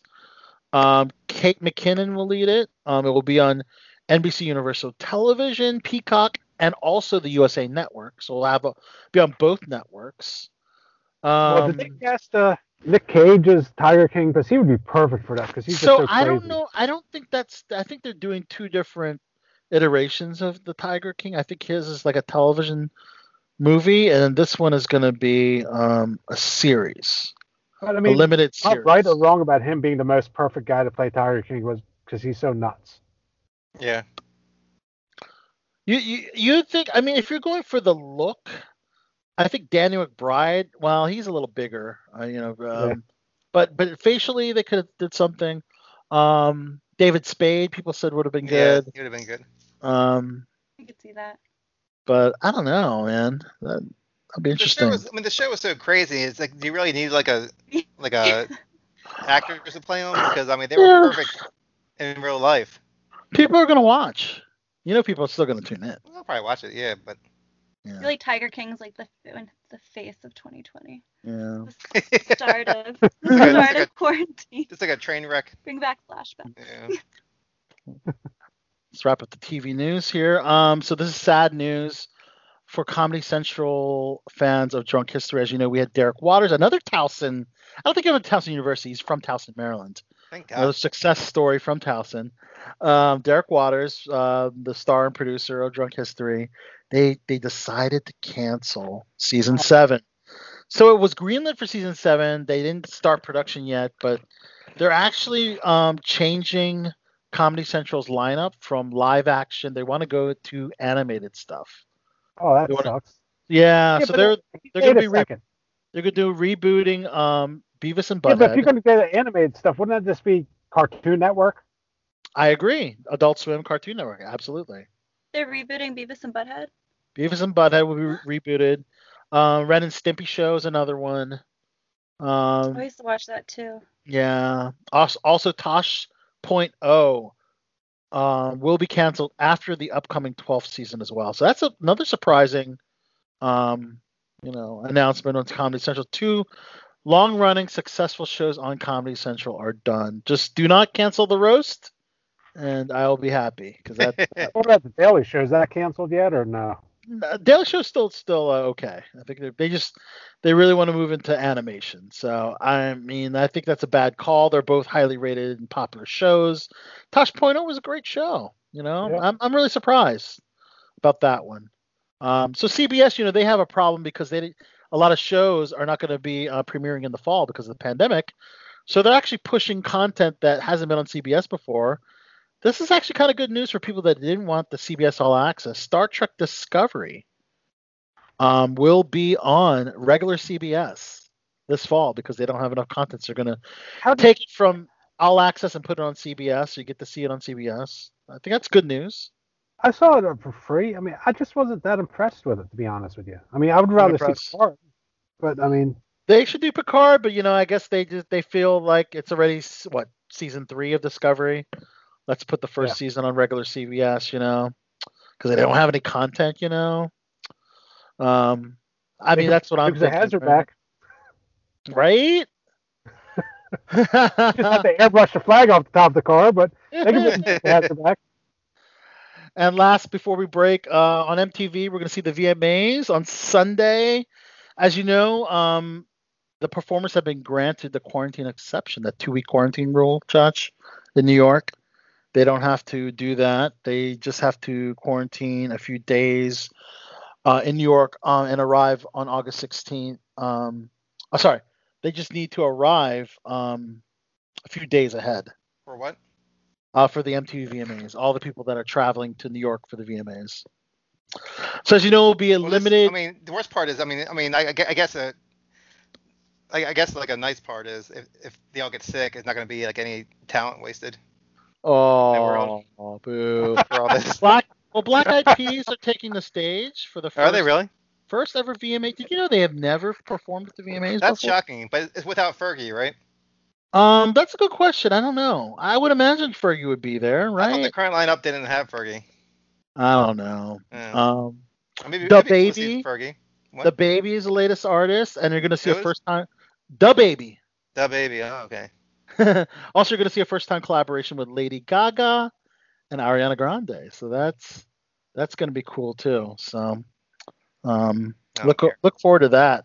I And of watch course, um, if anyone's been watching the DNCs or the RNCs, saw Billie Eilish perform her new single "My Future" on the DNC um, this week. Um, last week.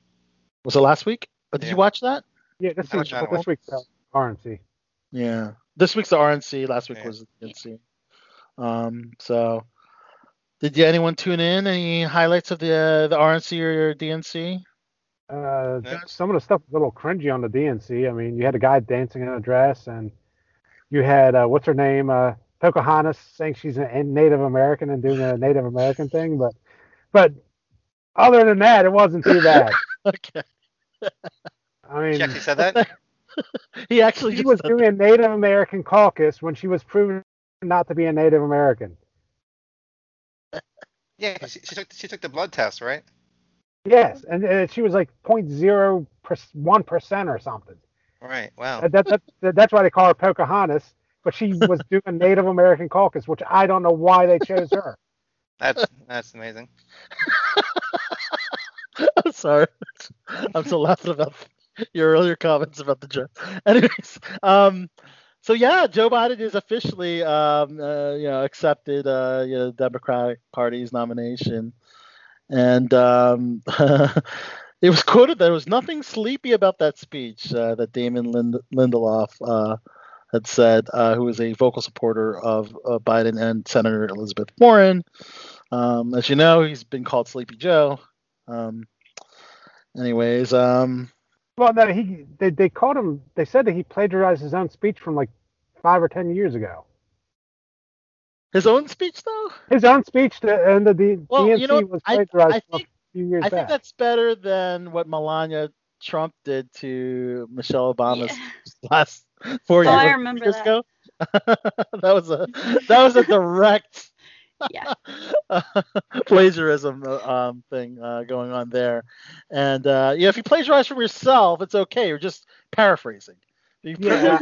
plagiarize from someone else, you know, that's a little bit different. No, well he well he plagiarized from somebody else. It was another um, who was it? it was some British guy. I think he originally pla- plagiarized it from, but he no, it was a it was a Canadian guy. the Canadian wasn't it? guy. I knew it was from some other country. right. Yeah, so, so he plagiarized from somebody. It was from like um, Canada, I think. Biden did. Yeah.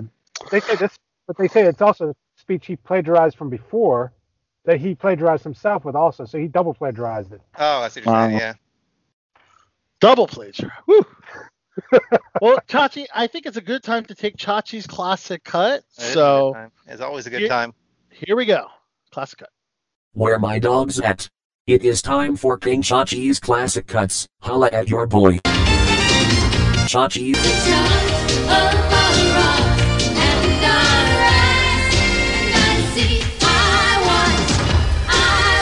Chachi.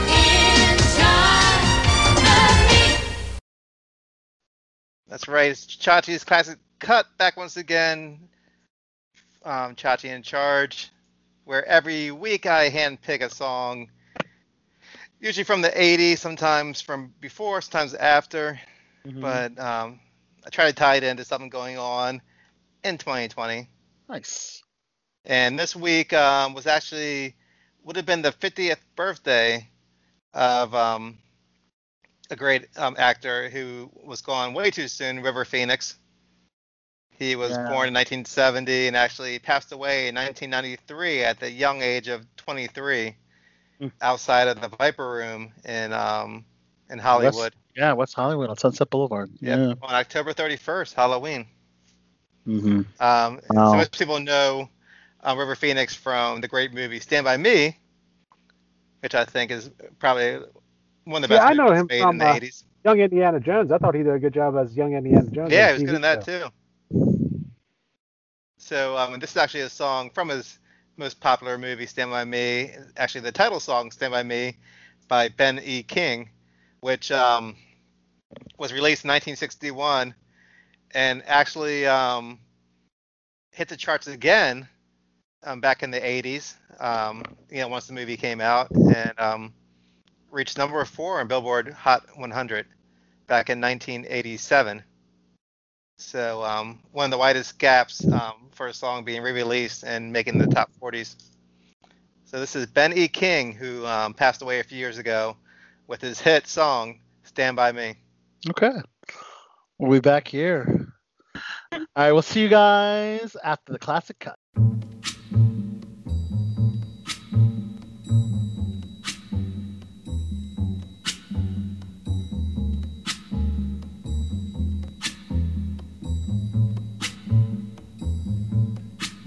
When the night has come and the land is dark and the moon is the only light we'll see. No, I won't be afraid. Oh, I won't be afraid just as long as you stand, stand by me.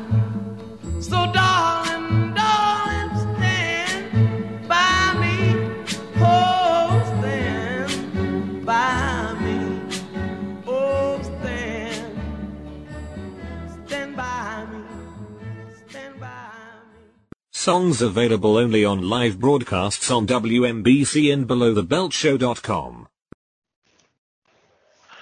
That's right, we're back here on BTB, guys. That was a classic cut chosen by Chachi from the stand Happy by. birthday to River Phoenix. Yeah, man. Would have been 50. So Wow. before I know, right? So before our special guest calls in, just a couple of stuff in celebrity gossip news. So can you believe Aunt Becky is going to prison for two months, Chachi, for her, her involvement in the uh, in the college admissions cheating scam that allowed her two daughters to be admitted into USC. Um, the judge said something really um, really um, resonating. Um, said you are now the eighth person I had to sentence in the college admissions scandal, and each time I am more dumbfounded than the time before. Here you are, an admired, successful professional actor with a long-lasting marriage, two apparently healthy and resilient children, more money than you can possibly need. Yet you stand before me a convicted felon. For what? For the inexplicable desire to grasp even more? To have whatever prestige and instant gratification that comes from being able to show off the admission of your your daughter into preferred university? To that end, you have participated in the corrupt, corruption of the system of higher education in this country. If we condone such criminal conduct, no matter who commits it, we undermine the fabric of our society. Yes, no special treatment for Lori Loughlin. Um, I partied in Laurie Lo- uh, with Lori Loughlin back in uh, 2013 uh, for CEO's bachelor party um, at a nightclub.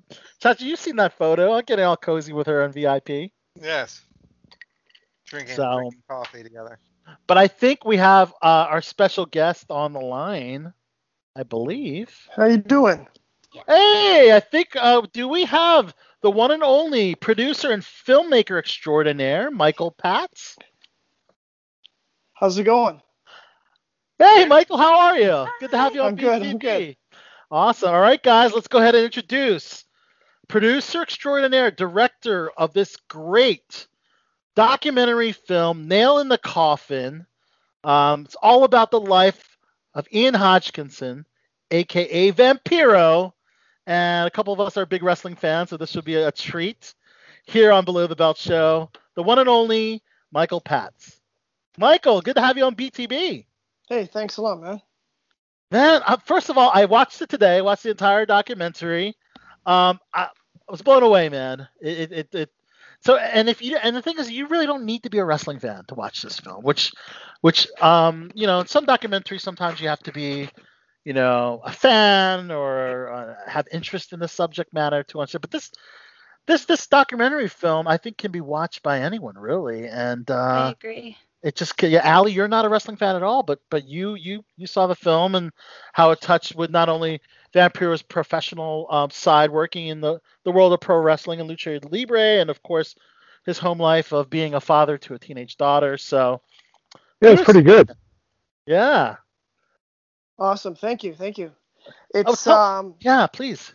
no, I was just I was just gonna say that no, I'm I'm a I'm a uh, wrestling fan ever since I was a kid. I, I've loved wrestling, I, and uh, but when I was ex, you know exploring you know uh, this doc and getting into it, you know it more and more was uh, it was coming together as as a, as a father daughter story, and wrestling was the back is the backdrop. You know like uh, at the end of the day, I think that the fans will will you know people will like enjoy it because it's re- the wrestling, but uh, you know the the core of it is is this family you know this family story right Definitely. Yeah, I Absolutely. I love dynamic that. had a lot to it.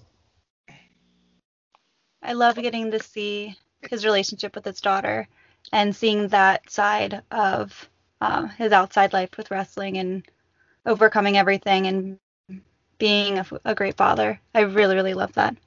And I have a 11 year old daughter myself. So yeah, and that's the thing about being in the pro wrestling industry. You're always on the road.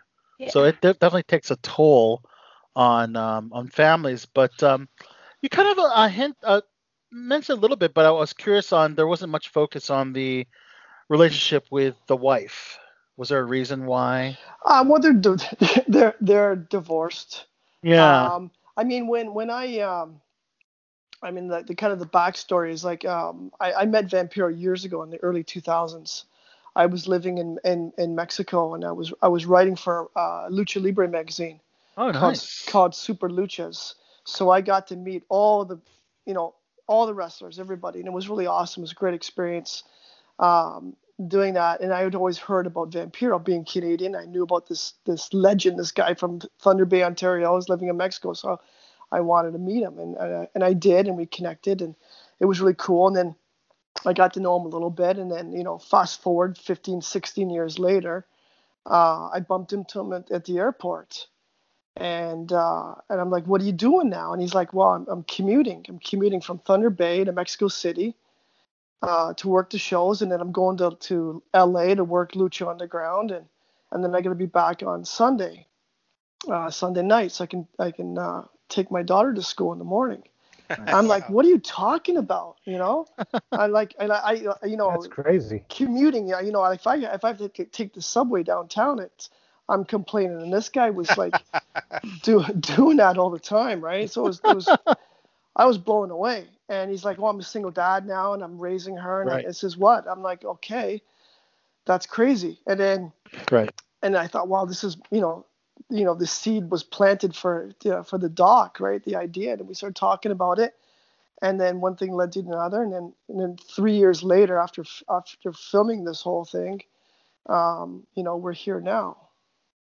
That's Now, I- awesome. I have to ask because I saw several videos at various points in Vampiro's life.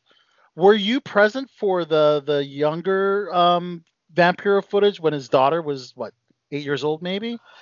Yeah, probably younger than that, I guess she was. But it, but I yeah, I was I was around that that time. I w- I didn't film that stuff. He had, he that's other people had, had filmed. O- other things okay, like other, that. That's cool. so other people Um, filmed it. I didn't know it was one of those big, long documentaries that you were there for like years. It's like a, yeah, a, a two decade documentary. Yeah, So this this is this is know. uh, um, taken from a separate um, archives or other. Doc- just uh, uh, just our, our lots of archives. A friend a friend of mine uh, had filmed this stuff, and he contacted me and he says, "Look, he says I I I filmed a bunch of stuff with Ian uh, years ago, and he's like, you know, I never I never used it. Do you want it?" And I was like, "Oh Yeah. my god!" It's like it was like, you know, as a Oh, documentary gold. filmmaker, it, it's gold, exactly, right? gold, man. You? Yeah. it, it's it's it's all about you know I think it, f- having an archive is is amazing and and then putting all of it together was was I look you know you look at everything and it's like you got so much stuff because the guy's done so much stuff it's his his his life uh, you know it's just it's just absolutely crazy right so Right. and, and then uh, ended up working with a, a fantastic editor uh, who basically looked at everything and kind of helped we we together we kind of we kind of weave this story together. Um, his name's Danny Palmer, and, and uh, the the cool thing about Danny is that he'd just come off season one of um, of Dark Side of the Ring, There you go. um, that series. He was working for Vice, and uh, and so he he you know he knows he knew wrestling like the you know the back of his hand after doing that. That's funny you mentioned um, Dark Side of the Ring. Chachi, you've actually watched every episode almost, right? I did of the two Of seasons. Yeah. Yeah, I actually. these wrestling stories, they're crazier than anything you can make up in your life. Like, Yeah. you know, especially the ones like back in like the 70s, 80s, 90s, like during like this the real like rock star days of of wrestling. I think now Bruiser wrestling is and stuff like that. was that Like Bruiser Brody and those guys. all that stuff. Yeah, I I think I think wrestling nowadays. I think um, the wrestlers. I think they're more tame. You know, they're more like corporate or whatever. Like especially for WWE. WWE, but back course. then, it's like I mean, you were on the road. You were partying like a rock star. Like you were like a celebrity. You know, during like the golden age of wrestling. Like it's it's just crazy the stuff they get into. And like there was I mean there was there's been murders. You know, there's been all kind of crazy stabbings, all kind of crazy stuff back then. Yeah, you kind of touch on, on a lot of that in your documentary, Michael. I mean, obviously, um, it's no secret that wrestlers have abused drugs, alcohol, and steroids. Vampiro actually said, "You mix drugs, alcohol, steroids, and stupid people." That, that's that's not a good formula right there, which I think is uh, pretty crazy. And as a result of you know that, plus a toll on your body, there's you know you get the drug addiction and the uh, painkiller addiction. which sadly has resulted in the untimely passings of, of a lot of, of, of talent. Um, man, it's a sad state of the world, Michael, uh, in the wrestling industry, isn't it? When when when so many so many talented uh, professional wrestlers have passed way too soon. No, absolutely. It's just like you know who's the next one, right? That's it, it's it's it's it's awful. And then when you see, you know, it's it's like that age where they you know they they in their 40s, early 40s. It's the it, it's almost like the clock starts ticking on uh, for them. Yes. Um, I and guess we're there's, about there's 50, so 54 or something like that when they there's- pass away. there's so many of them. Uh, you know, I would probably say pr- probably a, a few hundred uh, over the over the last you know couple of decades. You know, Right. How how many have died? Like it's it's crazy. Yeah, I, th- I think it's way more than Um, football players. Yeah, yeah. Oh, On yeah. top of that, with you, you've got Yeah. heart attacks and, and and concussions and and everything. No, it's it's it's a tough, it's a really tough, um, you know, business to be in. You can figure Um, a like a wrestler, like I mean, I mean, how many times does a normal person fall on their back in their lifetime, or fall on their knees in their lifetime? Like pretty, pretty few. But yet these wrestlers are doing it like all day, every day, like six, you know, six days a week, and and, and they're not like football players. They don't have helmets and all these huge pads. I mean, they might have like small Right. knee pads, small elbow Good pads, point. and that's it. The rest of their body is pure open. You know, their backs open. You know, their heads open. Their heads open. injury, more- like- yeah. And like Vampiro, like I see here, he's only 53 years old, which seems like he's been in the business forever, you know. But he's only 53, so he must have been like super young when he got involved in wrestling. Yeah, no, that that's uh, I think that's for sure. Like, no, his. I mean, when when I look at all of you know when I interviewed a, a whole bunch of those of you know luchadors back in Mexico and got, and and of course watching wrestling for years, I mean his story is just is is so fascinating. Um, you know, he this, this is a guy that was that could have been a professional hockey player. Like he was he was drafted, he was a goalie, he was like you know ready to he was going to be like probably you know uh, definitely play NHL.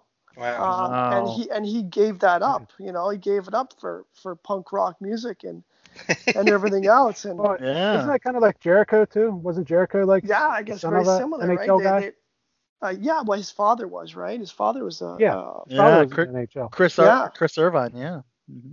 and and you know, so yeah, he you know gave up hockey and then and you know then he ended up uh, in Montreal because of the he saw I guess you know he saw the Road Warriors and everything that and punk rock music and everything and he started training and then and the next thing you know the guys in the, the guys in LA and he's and he's living with Milli Vanilli Yeah. and he's their bodyguard.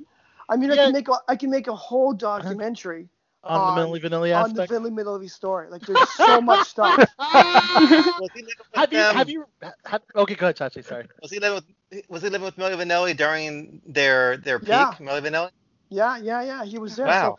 So, so he he uh, he ended up working with an actor. An actor asked him to go house sit in L.A. He's down there. He was working the. I think it was he was a he was a uh, a doorman for Mickey Rourke's uh, uh, club. I forget which club it was now. Uh, and then he's somebody's girlfriend, and she was a manager of Milli Vanilli, and saw him and said, "We need someone like you to, you know, to baby, ba- basically babysit these guys, because they were at, they were just like blowing up, Uh, Right. and and he was with them 24/7. He had to live at the house with them. He Wow. went on Wow. he went on the European tour girl with you them. know it's true absolutely. And he and he went and he was like the first like he's there and he's and, he, and he's like he's like he's like uh, there's something they're not they don't speak English or something like that. And he's like I don't understand. And and then the manager and they like, don't you know, speak Spanish so he can't talk with them in Spanish either exactly and, the- and, and the manager like turns to him and says you know shut the hell up man you know just whatever just keep it quiet and he's like okay I get it I don't know what's going on. so he was there for the whole the, the fiasco with the the That is- the the, the things, the skipping and all that the- sort of stuff, the revealing of the fraud the hoax and and all of that stuff. And he was, but like it says in the documentary of what, what it for him, he he got a really great insight into the business, which was sort of the you know the the machine, right? right Yeah. Um, that kind of puts it all together and how and how you know fame is created and and you know and putting it all you know processing it and putting it out there. He learned a big lesson from that. Wow. Now, did you think about reaching out to this I wasn't sure if it was Millie or Vanilli that's still with us today. One of them's still with us today. No, I, Uh, I tried. I tried. I reached. I reached out, but I didn't get any, any response. Oh, That'd be so great. it would have been. It would have been. But I it was. You know, it was a pretty weird. That was a time. You know, like it, the thing is, is that he's He's got. He knows. So like uh, Ian knows the whole dark side. The whole. Oh, not I wouldn't say necessarily dark side, but basically everything that they did. Right. So I'm not sure.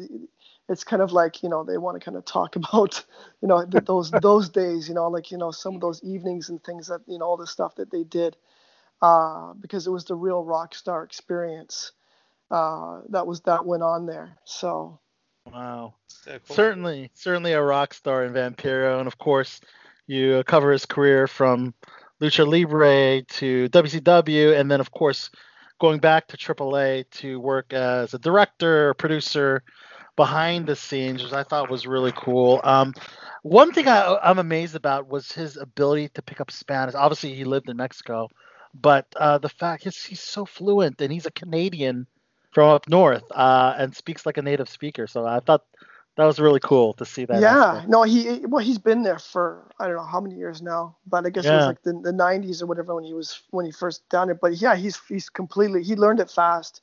I mean, the thing That's with him awesome. is that he's he's super super intelligent. Right. Like he's operating, he operates on a different different plane. Um, he's got so many things going on, and he can do anything that he wants. You know, I mean, he could, like I said, he could have been a pro hockey player. You know, wanted to get into music. You know, he's played in bands. Uh, he's, you know, does all that sort of stuff, and then you know, did wrestling and and all that. So he's he, he's really really a smart smart guy. Um, so it just yeah, it's just and and just he's a, a whirlwind trying to keep up with him when we're filming and trying to you know it's like it's like where are you going what's next and you know it's there's yeah. always something right you know so yeah. And I love how you, life. I love how you caught some of the drama. Like you caught Jeff Jarrett backstage. I, I, I wasn't sure if you were the camera operator or someone else, but he told the camera to get the fuck out of here. yeah, Uh, yeah, and yeah. then they, you know, he got in an altercation with another luchador. Um, I guess what what what was going on in that instant? Uh, obviously, uh, that was definitely documentary gold right there. Uh, Um, definitely an unplanned moment, right? Yeah, no, absolutely. I mean, for I mean, for me, you know, being a fan of wrestling and all that, you know, it was to be able to go to to Triple Mania, uh, with, you know, AAA was awesome. They were they were like the owner of the company, Dorian Roldán. He was like, he's like, yeah, open up the door. You guys can come. You can film behind the scenes. You can you you, you just run the gamut. You have full access. Uh, and I was like, that's awesome. Just he says, what? Just just don't film the guys with their masks off. You know, we you know Mhm. that's because that's sacred. And I'm like, of course, of course, I wouldn't you know wouldn't do that. Uh, but he was really you know um, really welcoming and just and very trusting uh, in that. And then it was Triple Mania 20, 25 was their 25th anniversary. It was a huge event. Everybody was there. And uh, you know, it's like it's like WrestleMania for Mexico, right? You know, so was it 30, 40,000 people in the arena? Wow. um, you know, all those guys, and it is it's a, it's a pressure cooker, and and you know, it's always interesting, you know, be like like I said, I was like I'm a fan, and uh, you know, trying to watch this and enjoy it, but we were filming, and the one thing that we were like, you know. The process was okay. What we're going to do is we're going to follow Ian everywhere he goes, because if we're not, you know, we're going to miss something. Right. So that was the whole sort of thing. So we Yeah. kept following him everywhere. Nice. And uh, you know, it just yeah, it, it's. I think the big thing was is that it's it's a snake pit uh, there, and with all the with all the wrestlers. Uh, You're it's, right about that. It's it's a total snake pit. It's it's all alpha. It's all Yeah. alpha, and and, and if and if if you're if you show a sign of weakness, it gets free, like it's for real, like that. Like they'll eat you alive there. You know what I mean? So you, even when you even write a documentary, crew, you gotta have to be kind of like, you know, Mhm. not be shy, right, and, and, and all that. But they will eat you eat you up, and they're all and they're all kind of working each other all the time. And that's the other thing too, is just the, the insight that you know you you kind of see these guys and and it's always shades of gray. Like even on even on Twitter and Instagram and all they're talking to each other, it's always these shades of gray, and you never quite you know, know who's playing who, right? I had an Uh, opportunity uh, in the mid late mid to late '90s to go backstage for WCW, yeah. and they told me to stay away from Scott Steiner because they say he could freak out and hurt you. They, like wrestlers actually told me that. I met Vampiro once back then. I mean, and you're right. They will. Certain guys are fine. They're cool. They're good to talk to, and other guys are just like stay away from them, leave them alone. They're snap on you. No, I, I mean, do you find it the same way? Abs- absolutely, absolutely. There's it's again, it's personalities, it's people, Mm. um, and that's you know that's what it's like. And when you're in these these intense situations, you Mhm. have to kind of give people as much space as you can. But we are we are filming a documentary, and of course things are going to happen and all that, and and that was it. And you know that in that instance, um, there was a few things that were going on. Um, uh, there was a match. It was Sexy Star and um, and uh, what my Rosemary, I think it was, and he she she you know reefed on her arm and uh, dislocated her elbow or shoulder. I can't remember exactly what it was, but there was th- all that went on, and you know Jeff was managing his talent that he that he was there, right? So he Mhm. was pretty upset Mhm. about what had happened for the event, and rightly Right. so. And you know he you know he we we walked into that moment when they were having this heated conversation about the match and what had gone on and and all this and we walked in there and he was like you know he was pretty pissed off and then and then it got even more like he he told everybody to turn the cameras off and um it just got it just got was getting really got really really intense and Wow. then and then that's the first time I saw uh, Kevin Cross uh, who's Yes. now um, you know uh, Karrion Kross right Karrion Kross, an NXT champion. yeah, I mean, it was like, and so he comes walking into the room, and I, I had, I hadn't seen him yet, and he walked in, and I was like, holy crap, who's this guy? And he had the steel chair in his hand, and and it was like, this is this something, this is going down. He was like ready. It, it's like I wasn't sure what the hell was going. You know what I mean? Right. Uh, but he was like, he came in to check in because things were were getting really heated, and um, and then you know Ian Vampiro's trying to you know it's you know calm everything down and all that. Um, but that's gonna happen. That happens, you know, that sort of thing. But it makes for great documentary filmmaking. That's oh for sure. man, I'm glad you captured that. And of course, uh, going back to um, dealing with the fans. Now, wrestling fans are it can be jerks sometimes. They can, you know, and they can be sometimes bothersome. Sometimes, um, you know, but there's some good fans like our ourselves. But but nonetheless, uh, you you you, fo- you focus a little bit on Vampiro dealing with the fame and having fans approach him, and sometimes he just wants to be family man, but he has to put that on pause to and he, he took time to to greet, sign autographs, uh, take photos with his fans. So I thought That's that was pretty really cool. Yeah. No, absolutely. But I think it's it, it's I think what's what's interesting is in Mexico, uh, it's a completely different level. Mm. Uh, he's like it was like you know back in, in, in when during the boom when he when he was there he was a rock he was like it was like he was a rock star. Wow. Um, M- MTV had just come to Mexico, um, and you know he was like this, you know, rock star guy with the braids, the, you know, Guns and Roses, all those types of things like that, and the women just went crazy, and it was it was it was it was like Beatlemania. Um, that was there. There was like the from you know when I was looking at the footage and hearing all the stories, you know, the, it was the the women just were they were going to the arena, they were flocking to the arena, and they were like passing they were passing out, and there was an ambulance out front and taking them to the ambulance. Like all those stories you hear about rock stars, this was happening for this happened to him in Mexico. Wow.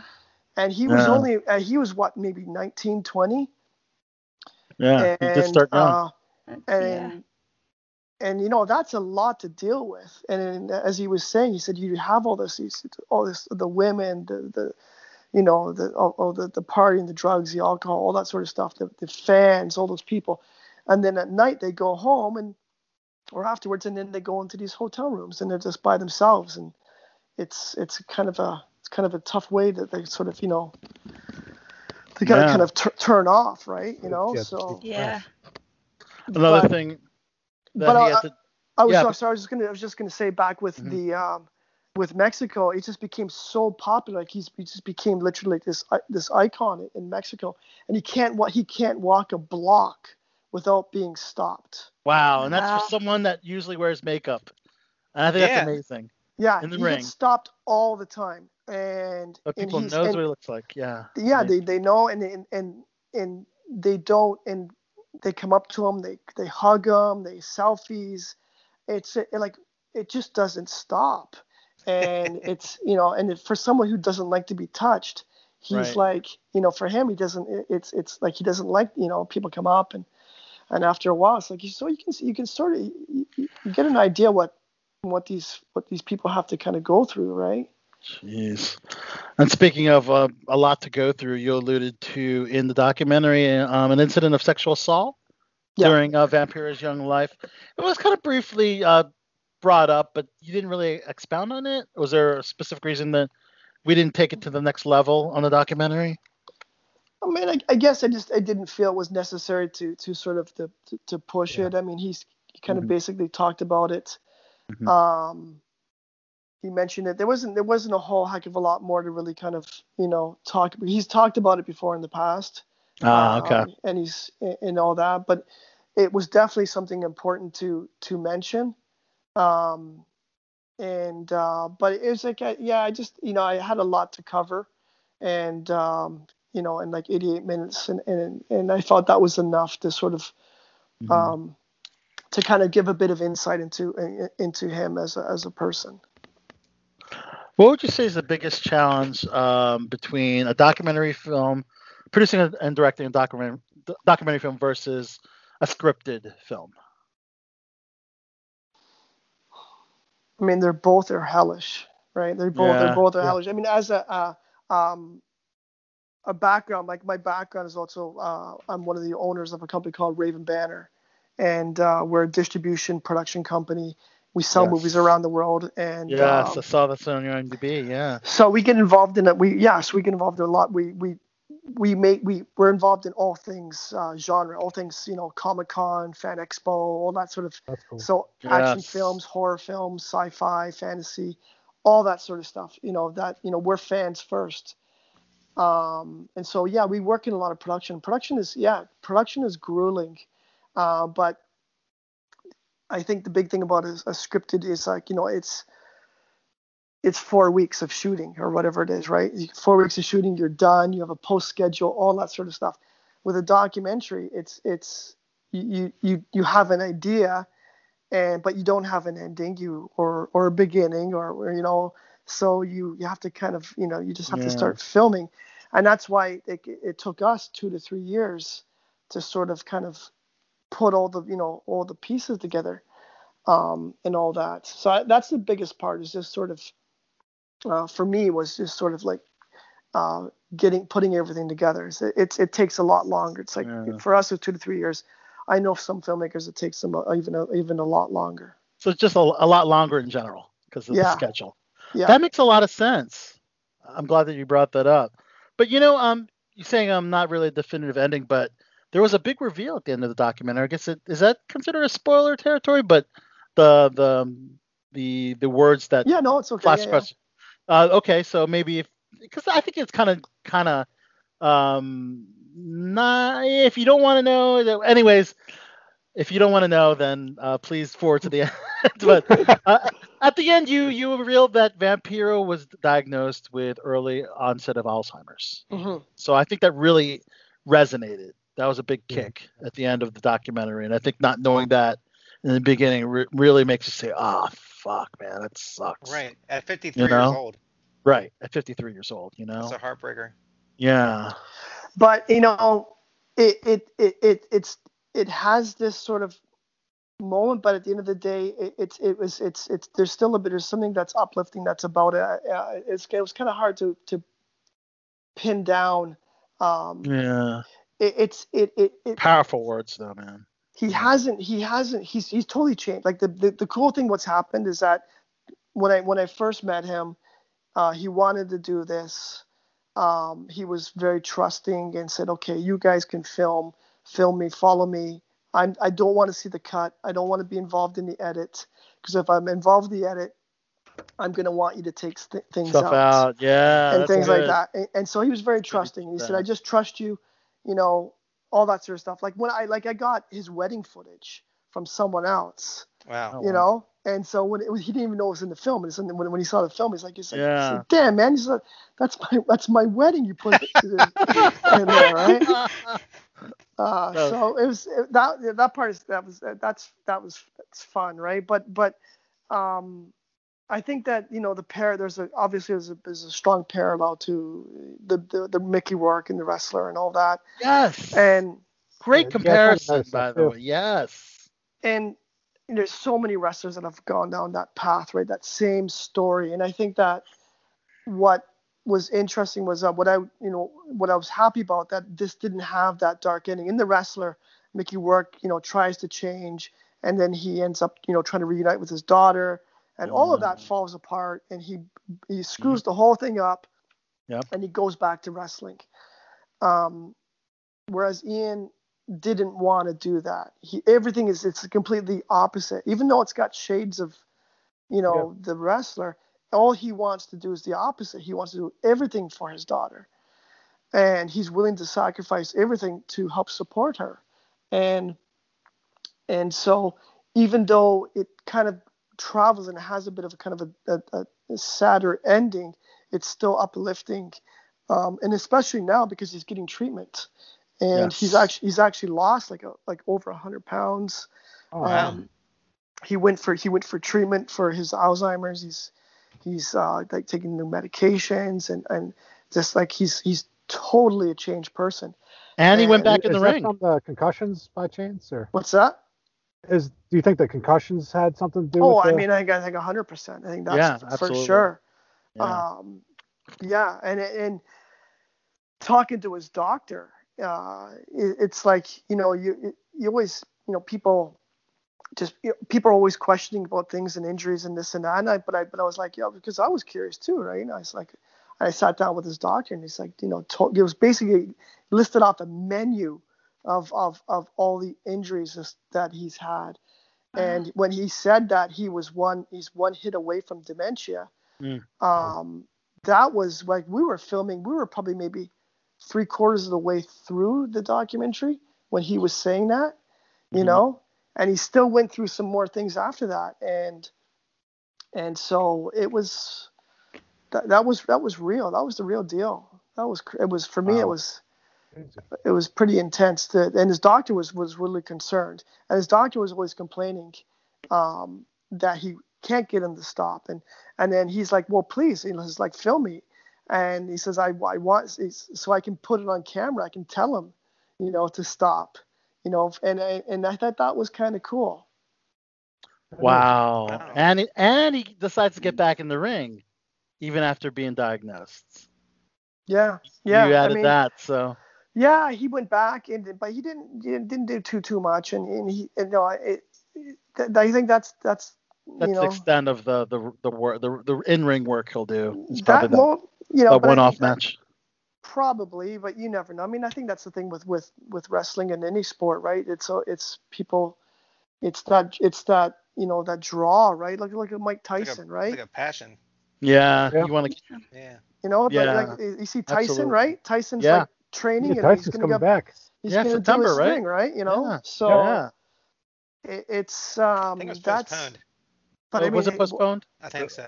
Okay. Because It's going- because of COVID. Yeah. it's going to no, think November or something like that. But I mean, he's I mean, oh my God, he's a beast, Oh, yeah. right? Wow. That that's I think that's he's in a better place now, Tyson. I mean, like when he he had his problems, he was just in a dark place. Now it seems like he's happy with stuff. hmm Yeah, no, it seems to be.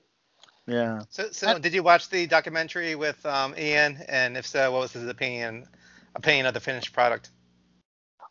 Oh, you mean I mean uh yeah, we the it was interesting because we we premiered the movie in, in Austin, Texas uh, at Fantastic Fest. And it was uh it was awesome. It was a sold out it was a sold out screening. It was it was really cool. He had not seen the film Wow. and he hadn't seen it to that moment, and then here Yeah, I thought he was gonna give you the first Yeah. stamp of approval before the. No, Permit- no, yeah. he's like, I don't want to Wow. see it, and I was like, and, and that was the, for me, that was the part that was that was like, I was more nervous of that than the audience and the premiere of the film. Right. Right, It's exactly. like, it's like, right. oh my god, I'm sitting down Because this is the beside man's him, life and- you're yeah, and, showcasing. and, yeah. and um, and this and and uh, and he can you know, he joked, he says, well, if I see something, I'll just turn around and, I'll, and I'm just gonna punch you in the seat. You know? Never know. So, Yeah. but Has hey, his daughter that's- watched it? Yes. Yeah, she she she did, and Wow, uh, you know she loved it, and she Oh, that's great. um she was really thankful and, and and all that. I mean, I mean, what's what was really cool with her uh, was like for her to to put herself out there and be involved with it, and, and she she didn't have to, but when we when we talked about it, we had a we had a conversation about what we wanted to do, and and and her to be part of this, you know, this film, and she was like, okay, you know, I'll I'll I'll, I'll do that, and um, and that's not that wasn't easy. That wasn't easy because I mean, for her, the reason why they moved back to, to from Mexico to to Thunder Bay was because she was she'd been dealing with bullying. She had she had she had some serious extreme bullying in Mexico City. Why And- though? Why would she have bullying? Because she was Canadian. No, she was she was actually she was yeah she was but she I think she was born in, in Canada but they she grew up in Mexico. She's more probably more Mexican than Canadian. Okay. Um, but uh, I don't know. I think it's just kids and teenagers and you know that sort of that Kids sort of are thing. And kids are cruel, right? Exactly, Yep. right? You think it was because of her father? it could were be. Jealous? Okay. It could be that there was a lot, of course. There's there's there's all of that too. Who knows? I don't know, but she had a lot of it, and and she says in the documentary, she says like if if it wasn't because and that's what makes a good parent, right? He, she was he was watching. He was like, and Yeah. she's like, and she said my had my dad and my you know my mom hadn't stepped in, I don't know where I'd be, right? And and so they made that decision that says we're gonna go back to Thunder Bay and reset the switch, Mhm. That's awesome. Wow. you know, and you know they went back there, and and Thunder Bay, man, is like you know that's another world. And it was like, Yeah. what what's that saying about you know from you know uh, the frying pan from the flames frying pan into the fire Yeah. Uh, That's a pretty accurate analogy. that's what I she goes she goes up there and she got bullied even more Really? because it was a whole different thing right you know Oh my god. because she she you know her accent and just being Mexican and and you know Canadian just everything just everything she just got she got bullied and and and it was it was it was that was very that was tough for her as well. And then um and and then of course she had to move in with her her dad you know and she's a you know 16 17 and she's you know living with her dad and and, and she had to deal with that for the like really together for the first time Until it she was- graduated from high school, which you you were able to capture, which I thought yeah was, was really nice. So yeah. I mean, it was so it was really cool because you know, part of this sort of this whole you know this film is is, is part of is part of her uh, you know her journey as well, right? So it's, it was it, it it was pretty cool and and to see her grow from that uh, and and graduate and make it through and all that and she and she's and she's doing awesome Oh. and yeah and she she really she was really happy with the film and and all that and, and so it was, it was cool Hey, I was happy That's with the awesome. film. All of us were. Yeah, it was thought pretty was good. very well done. You can check it out. September 4th, available on on digital um, VOD and digital. Um, also, um, well, actually, limited theaters on September 4th. I stand Yeah, and we and we um, we also got a Blu-ray coming out too. Nice. Um, Awesome. en- near the end of September, I forgot what date it is now, but we put in uh, about an hour of extras. awesome. So man. we got in like interview with with with you know more stuff with Kevin Cross, oh, cool. um, Chavo Guerrero, I think, just uh, just a lot of other people who just you know other stuff, uh, other insight um, into into him and all that sort of stuff like that. So it was um, that was a lot of fun to put the all the extras in. Oh wow! awesome. Everyone should check out this great documentary.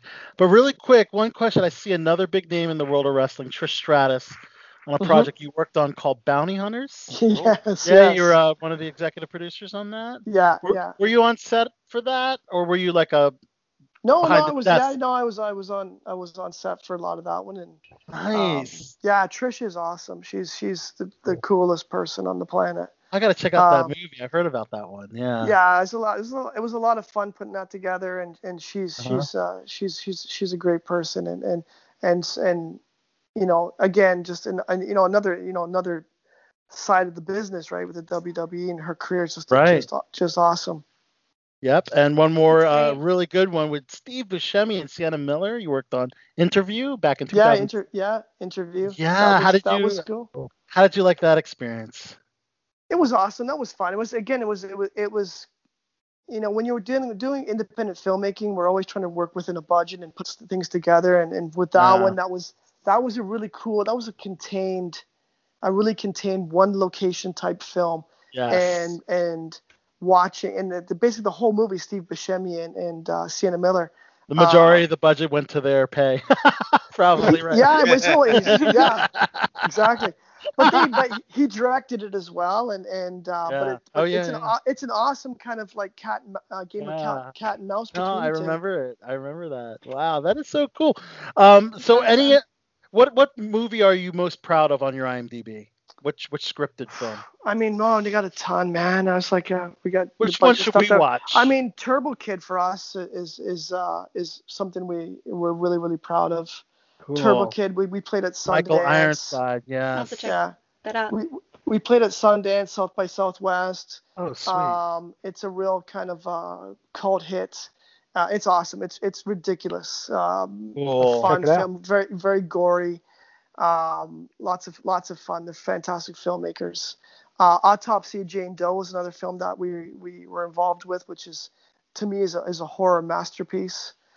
Um, and um, uh, my partner Andrew directed um, um, uh, Spare Parts, which is a uh, a, a female fight film, uh, basically all an all uh, female punk band. that Love it. gets, Um, that, Love the idea. that basically gets uh, um, kidnapped and they get their their limbs replaced with weapons Oh my goodness! Wow. and they're and they're forced to they're forced to fight in the gladiator ring.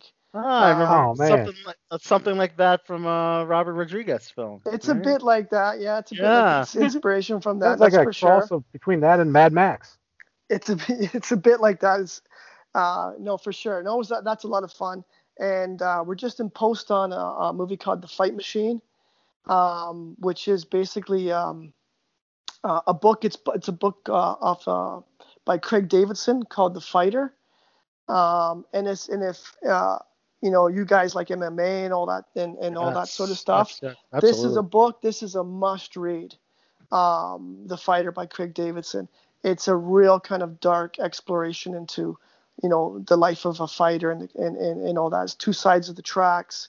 It's one one um, uh, one kid's a, a boxer, you know, Golden Gloves, and the other guy is basically just exploring what it is to feel pain and, and sort of the, what that really that feeling is to explore, um, you know, I guess you know agony and sort of you know the rush of, of, of a fight. And so these two these two worlds end up colliding in, in bare knuckles Wow. uh, fighting.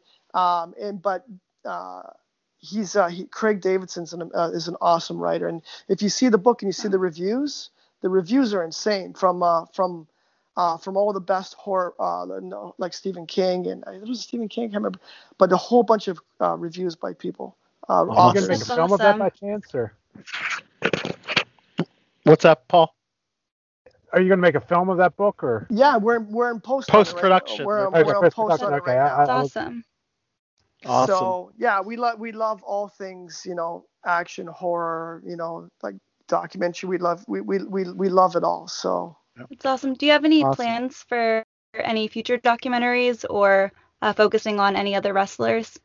I mean, I'd, Or yeah, I mean, I no nothing right now. I'd lo- I'd love to do something and just you know, ex- I, I think I I like the I love exploring the you know broken people. You know, people who just you know that sort of. I wouldn't know. You're not. I guess. I guess that's a good word for it. Broken people. Well, you could do a documentary on me. I'm certainly broken. oh, Michael, you were great. Wow. Awesome, man. Thanks so much for talking with us here on Yeah, Below the you. Belt Show. Make sure you check out, of course, Nail in the Coffin, The Fall and Rise. of Vampiro um, on video video on demand Tuesday, September 8th. Awesome, man. Thank you. Awesome. Michael, have a great night. Thanks for talking with us here on Below Okay, the Belt. guys. Awesome. Take All care. Bye bye. All right. Yeah. Bye. That was awesome, guys. Oh. Director, uh, ind- independent um, filmmaker, and um, documentary director and producer, one and only Michael Paszt here on Below the Belt Show. He's got a great uh, list of films on his IMDb. You got to check it out. He's done a lot. So, but you know what? We're already on the theme of um, of WWE, and we only got a few more minutes here on uh, uh, BTB. Uh, but wanted to uh, talk about some of the highlights with Big Paul Wallace on the line as the ultimate wrestling fan, which um, is great. Um, first of all, I, I want to know your thoughts on, which I think is groundbreaking. With the pandemic, you don't have fans in the stands. Of course, they initially had no fans at all. Then they had NXT trainers and, and Performance Center trainers. And then finally, now they have the Thunderdome, and with the Thunderdome, the virtual fans. What are your thoughts on that, man? Because it's now you have to like sign up online. There's been a lot of controversy surrounding this because of people acting like jackasses. But what are your Yeah. thoughts on, on that? Yeah, I'm not a big fan of virtual fans. I mean, I don't know. I mean, it just seems like it's it distracts from the overall product. I think the NXT and the families, I think, was good enough. I mean, I don't think you really need the virtual fans. I mean, I see what they're trying to do, but I, I, I just don't personally like if I was wrestling or something, I would not want the virtual fans. You know what I mean?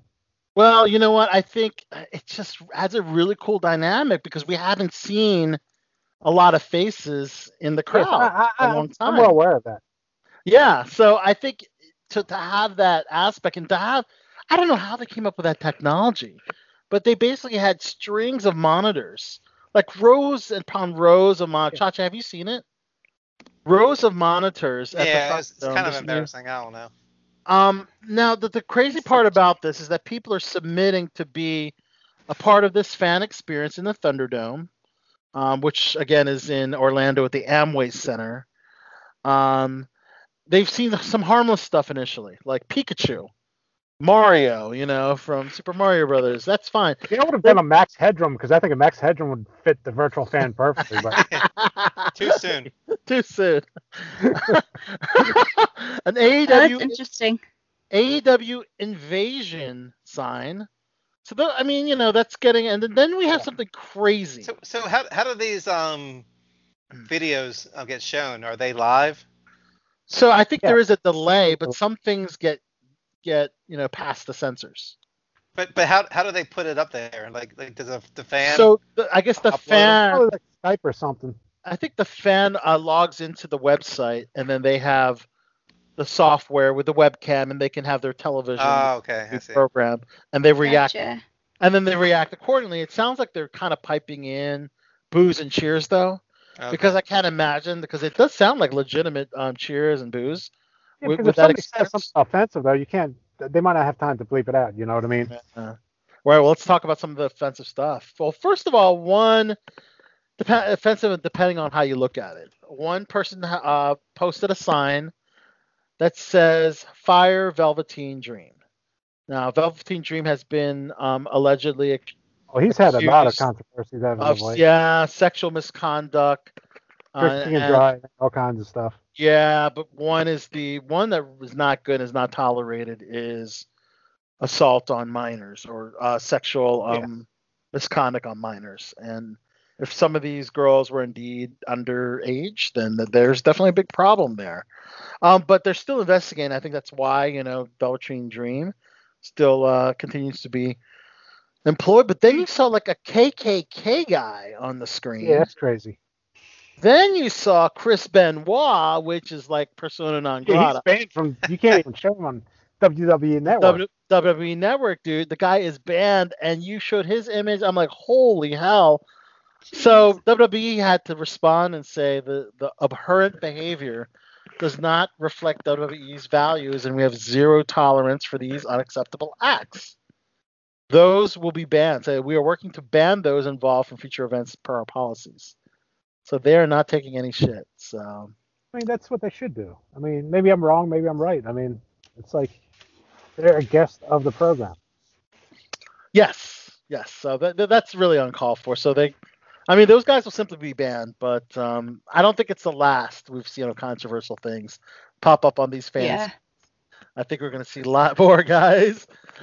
Um, but so to recap the big things from uh, past couple days in WWE, SummerSlam took place last Sunday, guys. We have a new Universal Champion as the Fiend Bray Wyatt defeated Braun Strowman in a Falls Count Anywhere match. But we also yeah, saw I don't know. I would have pulled that back. I mean, I think it's better for the Fiend not to have the championship because then they can open up more storylines with him. When, when you have the championship, you have to put him up with guys that are championship caliber, but not, but might not be. Um, I think the main reason to go with his character. I think the main reason for the Fiend to get the title was for the person that showed up with new set of teeth at the end of SummerSlam. Roman Reigns returned to WWE. Yeah, I know. I mean, After, I, I just uh, don't want to see Roman Reigns against Bray Wyatt. I just don't think that's. I actually that was the planned main event before um before Roman Reigns decided Yeah, to I, uh, I'm aware of that. I would rather seen Roman Reigns face uh, Seth Rollins because I mean, there's a legitimate beef right there. I mean, you don't that ha- makes have to do it. sense. I mean, But you know, it is good to see Roman Reigns back. It was a good surprise because you know he didn't Yeah. want to come back because of COVID. You know, and uh, Yeah. I think that that's really really good. We also saw Asuka win the women's championship as she defeated um, Sasha Banks for her deserved it. I mean, her second reign. Yeah. now, do you think there's going to be a like terminal oil now between the tag team because Sasha Banks lost and Bayley? They're gonna set up an eventual feud between Sasha and Bayley. This is the best way to do it, though. Mhm. Uh, they, they've kind of slowly been hinting at things, but uh, you might you might see something by maybe Survivor Series or maybe even next year's WrestleMania. They could drag this one out. You know. um, but I'd love to see the man Becky Lynch return, or even Ronda Rousey turn to uh, stir things up I- in the women's. I think Ronda would be back first, although her, you heard about her comments a couple months ago to the fans. I don't know if that's going to be acceptable. I right she or wrong? tells she tells fans to fuck off often. What, what did you hear? Yeah, that's what I heard, and she was saying like she has no respect for any fans. It's like Mhm. that's probably not going to help your career with the WWE if you say that about the people who are paying to see you. Yeah. Well, she's just playing that heel persona. You know, I know, but it's just as I said, I, she, she's sounding like- taking it to to like the Too far. mainstream level. I think that that was her um, intention for that. But we also, yeah, was in but- UFC and it didn't work well. well, yeah, that was a. I, I think that was expected. You know, just the, the transition that way. You know. But you know what? Uh, Drew McIntyre defeated Randy Orton um, in the WWE title match. Um, but um, I guess there's more to the feud to come. Um, but now um, on Raw, we saw the debut of Keith Lee uh, from NXT. As you know, uh, he dropped the NXT Championship to Karrion Kross. Um, so now uh, Keith Lee is a part of the Raw roster. And already they have a one week turnaround for the next pay per view. Can you believe it? It's only going to be one week. Only one week. Isn't that crazy? Well, that's too soon. Yep. The payback pay per view. Yeah, you can't build up enough unless you you, plan on using NXT against like WWE because then it's like matches you haven't seen before. You know what I mean? Yep. But yeah, so you're gonna see uh, Keith Lee and Randy Orton one on one um, there, as as well as uh, women's tag title match: Nia Jackson, Shayna Baszler versus Sasha Banks and Bayley, and a three way for the universe. push Baszler this time or no? Do I think what? They're actually going to finally push Baszler like they were trying to do earlier, and then just kind of push it to the side. I mean, I can see them winning the titles. I can see them winning the titles. That'll put her over. Yep. Yeah. And of course, the triple threat for the Universal title. Now we have Bray Wyatt as champion, defending against Roman Reigns and Braun Strowman. That should be a good match. Those are I don't know. I, I think it's going to be a okay, okay match, but it's just as I said, it's too much Bray Wyatt, Braun Strowman, and I get that they have history, but throwing Roman Right. Reigns, I would just push him off the side and have him fight Rollins. But that's just my opinion. Okay, that's fair. Um, but what very interesting. Uh, I was really looking forward last week on BTB. I said I wanted to see the match with Mandy Rose and Sonya Deville. One of the one of them got got shaved bald, and it's Yep. top of the head Chachi, in case you're wondering. Um, uh, so uh, they actually changed the stipulation for loser leaves WWE, and it was revealed that the and, and Sonya was intended to lose the match and be shaven bald, but they decided to uh, go a different direction and have the loser leave WWE gimmick. Sonya lost. She's not really leaving the company, but she is involved with a very a very serious personal issue. I don't know if you know, guys, but she was stalked. She had an attempted kidnapping attempt. I Um, heard something about that. Was yeah, that true? that's true. With Philip A. Thomas, she actually testified at a pre-trial bail hearing this week against the suspect, Philip uh, Philip Thomas. Um, so I've actually saw- heard rumors about. I thought she was maybe leaving to go to do Batgirl because rumors were she was up there for the Batgirl part. I don't think so. No, I think this is this is a hard dealing with these legal issues right now. Jeez. Yeah. Um, and uh, you know, um, it's kind of crazy. I mean, uh, Is There's that the same guy who was stalking people outside the performance center? Or is that a different crazy guy? This is a different guy. I mean, there's a, there's a lot of crazy people in wrestling, as you know. Remember the guy that attacked Bret Hart at the Hall of Fame? oh yeah, It's- yeah. There's people like that. There's always going to be. Scary. ass- There's some really, really fucked up wrestling fans out there, guys. There's some really bad. A lot of them are really bad trolls too. They have really nothing good to say, and that's why it makes me embarrassed sometimes. Well, the thing is, too, Sometimes to be a wrestling fan. real. I mean, the storylines are not real storylines. Well, I think some, but Like I met Sheamus before. He's the nicest guy in the world, but he's a dick on WWE. Am I right? I think it's the smart fans, um, the smart fans that are the more the assholes. You Yeah. know, the ones that always read the sheets. They know so they know what's going on. Uh, and they just have the um, propensity to troll people. Both, you know, the talent themselves and other fans. They seem to do that. Yeah. You know what I mean, but um, another big um, thing going on is that Retribution group. What do you guys think of the Retribution group? So it's pretty much like almost like an anti Antifa. Antifa. it's Sorry. like Antifa or Black it's almost like Matter. Antifa. Well, yeah, because they're all dressed in black.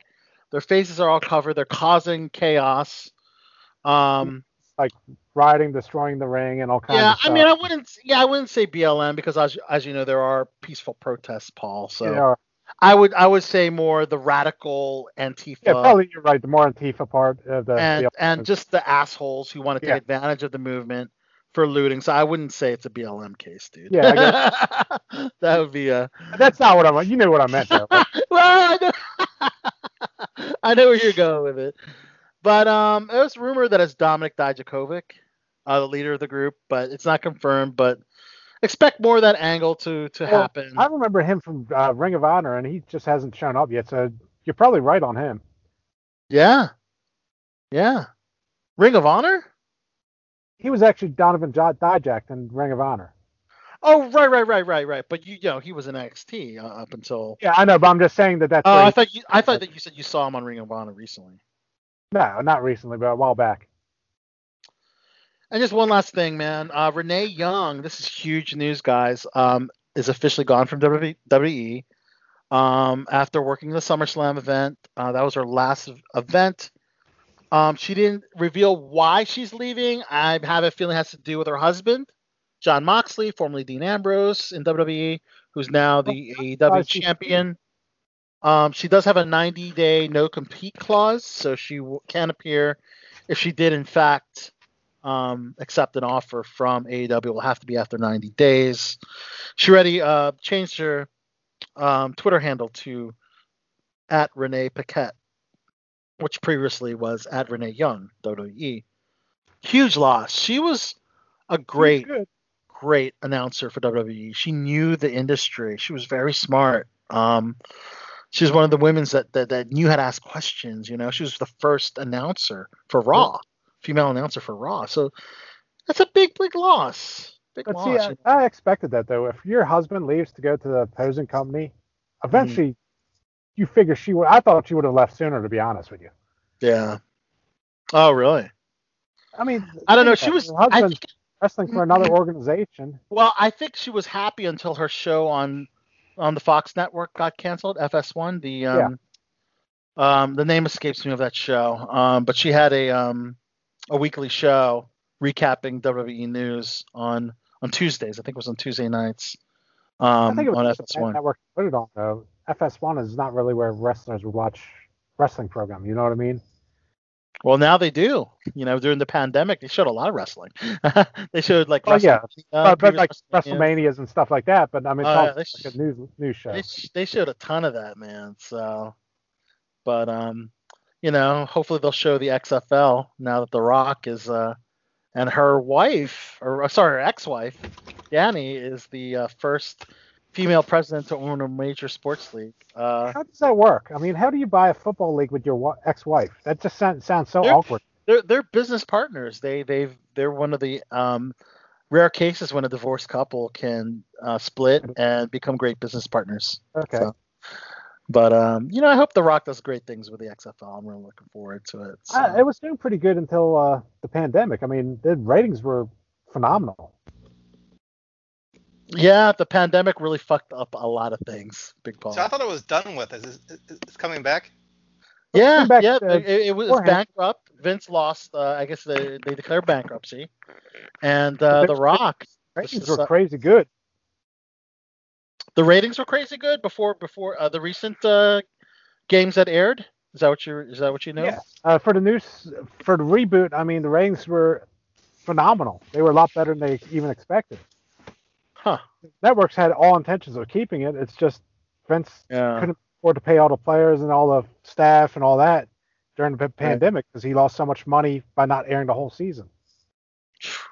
Wow. Um. All right. The Rock, Well, The Rock bought it. The Rock bought it for fifteen. Was it fifteen million? Fifty million. I 15 million about the XFL. Yeah. So we're gonna announce some uh, quick passes, but really quick. Um, speaking of the pandemic, um, the latest celebrity reveal. Um, this has a funny um, segue, but uh, Kevin Hart revealed that he was diagnosed with COVID, and he got it around the same time that um, Tom Hanks did. But he said because Tom's a big celebrity, he didn't want to reveal it then. that was pretty funny. Well, you But- know, So I don't know if NB- you or not. NBC uh, News actually posted a story saying um, Usain Bolt had tested positive for coronavirus and then instead put a picture of Kevin Hart instead. and they had to I mean, if apologize. Catch, I mean, if, if um, the coronavirus can catch him, then we're all Right. screwed. Yep. So NBC News said they were very sorry about the Kevin Hart technical glitch and how the photos came up on Facebook. Um, and Kevin Hart said it was so disrespectful on so many levels. Um, he said, I must have gotten really fast and tall overnight. I am no longer doing comedy due to my Olympic training schedule.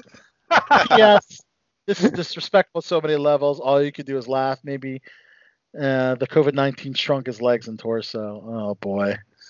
so he takes things in a in a lighthearted way, but he He's did great. reveal that. He, so they probably had, you know, they had to report on both Usain and Kevin Hart because they both announced they had COVID nineteen, and just they they switched the photos by accident. I mean, they're blaming actually the technical glitch on how photos show up on Facebook. That's what they're uh, blaming it on. Um, Succession star Brian Cox. You know, that's what everything on the photo had a photo show up on Facebook. Yep. And they just they just copied and pasted without looking, without fact checking. if you watch Succession, Brian Cox, um, the star of Succession, also uh, had announced he had COVID nineteen as well. Uh, Antonio Banderas, we announced had COVID, but after 21 days of confinement, he said he overcame COVID 19. So that is uh, good news to hear. Um, so you got to stay away from these super spreader events because, like the, the Sturgis Motorcycle Rally, drew hundreds of thousands of people in South Dakota. 70 to 100 cases of COVID 19 have been traced back to that event, dude. Jeez. So we're not ready for the big events yet. That's just, you know, that includes rallies, You know, maybe the DNCs and RNC gatherings and all the protests and the riots. Yeah, that's a bit it's just you're a, right, the- yeah. Yeah. when we can't even have be in a stadium four seats apart, that tells you we shouldn't be at motorcycle rallies, other rallies, protests, etc. Am I right or wrong about that? Yeah. I mean, Unless anything you're with Cobra from GI Joe, who are all wearing masks and have been wearing masks forever. Am I right or wrong? N- N95 or, or a gas mask. I mean, but not Well, everybody uh, wears Oh, you saw GI Joe back in the day, right? All the Uh, Cobra troopers had masks on. Yes. they were the first people to wear masks. That's all they've ever worn is masks. So they didn't get COVID. So they're the only ones who are safe. All right, guys. We always end with people who have passed away that we have to pay our respects to, and a lot of in the music industry have passed away this week, guys. Todd Nance, drummer for uh, the southern rock band Widespread Panic, passed away at age 57.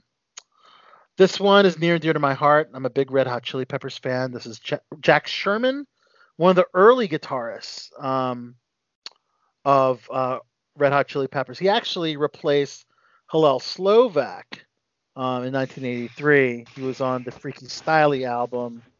Um, rest in peace, Jack Sherman. Um, also, um, Walter Lure, guitarist from the Heartbreakers with New York Dolls, Johnny Thunders, passed away at the age of 71. Quiet Riot's drummer, Frankie Banali, had died following uh, his battle with pancreatic cancer. Also, Justin Townes Earle, singer songwriter, at the young age of 38, had passed away, um, known for his old timey roots music. Cause of death is a probable drug overdose. Which blame col- on, Have you heard of him? no, I was just saying, just blame your mistake on uh, bad uh, Facebook postings. Oh, could it be a Facebook posting that that they're declaring him? Um, Yeah, that's I mean, I the way he passed away. Sarcastic. I'm sorry. Another young artist, Riley Gale, the lead singer of Power Trip, a metal band. You're probably a fan of this band, right, Big Paul? Power Trip? I never Well, heard of them to be honest with you. He's 34 years old, man. Another death, Ar- Arnold Spielberg, the father of Steven Spielberg, who died at the age of 103. 103, Wow. really? 103. Can you believe that? I had no idea that his father was still alive, but that's Right. great that he lived so long. Yeah. Yeah. He was he was an engineer at General Electric. He was not in the uh, entertainment industry. Wow. Had to be proud of his son. Yeah, no doubt. Mm. Allan Rich, veteran actor who was actually blacklisted earlier in his career for civil rights movements, um, back when it's, it was wrong to to fight for civil rights. He died at the age of 94. Um, Gail Sheehy, journalist and author, whose work examined racism, drug addiction, etc., had passed away at the age of 83. Um, RuPaul Drag Race contestant Chi Chi DeVayne had passed away at the age of 34 due to an undiagnosed illness. And Landon Clifford, a teen dad and YouTube personality of Cam and Fam, had passed away at the age of 19 due to a brain injury. That's certainly really sad, man. Was that with- stunt or was that? Mm, Because I know some of those YouTube people do crazy stunts. I mean, hopefully it's not. I don't think it was, stunt. man. Oh, Yeah. And of course, with death, we celebrate those who have lived another year around the sun, guys. Uh, Garbage's own Shirley Manson's 54.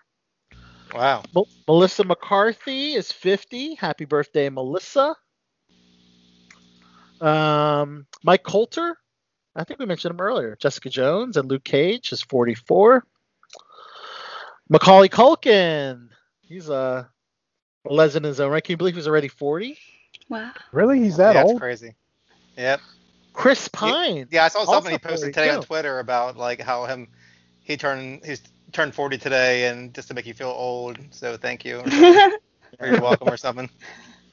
Yeah, he's the same age as Chris Pine. Chris Pine also turned 40 today. Um, singer uh, and actress Cassie is 34.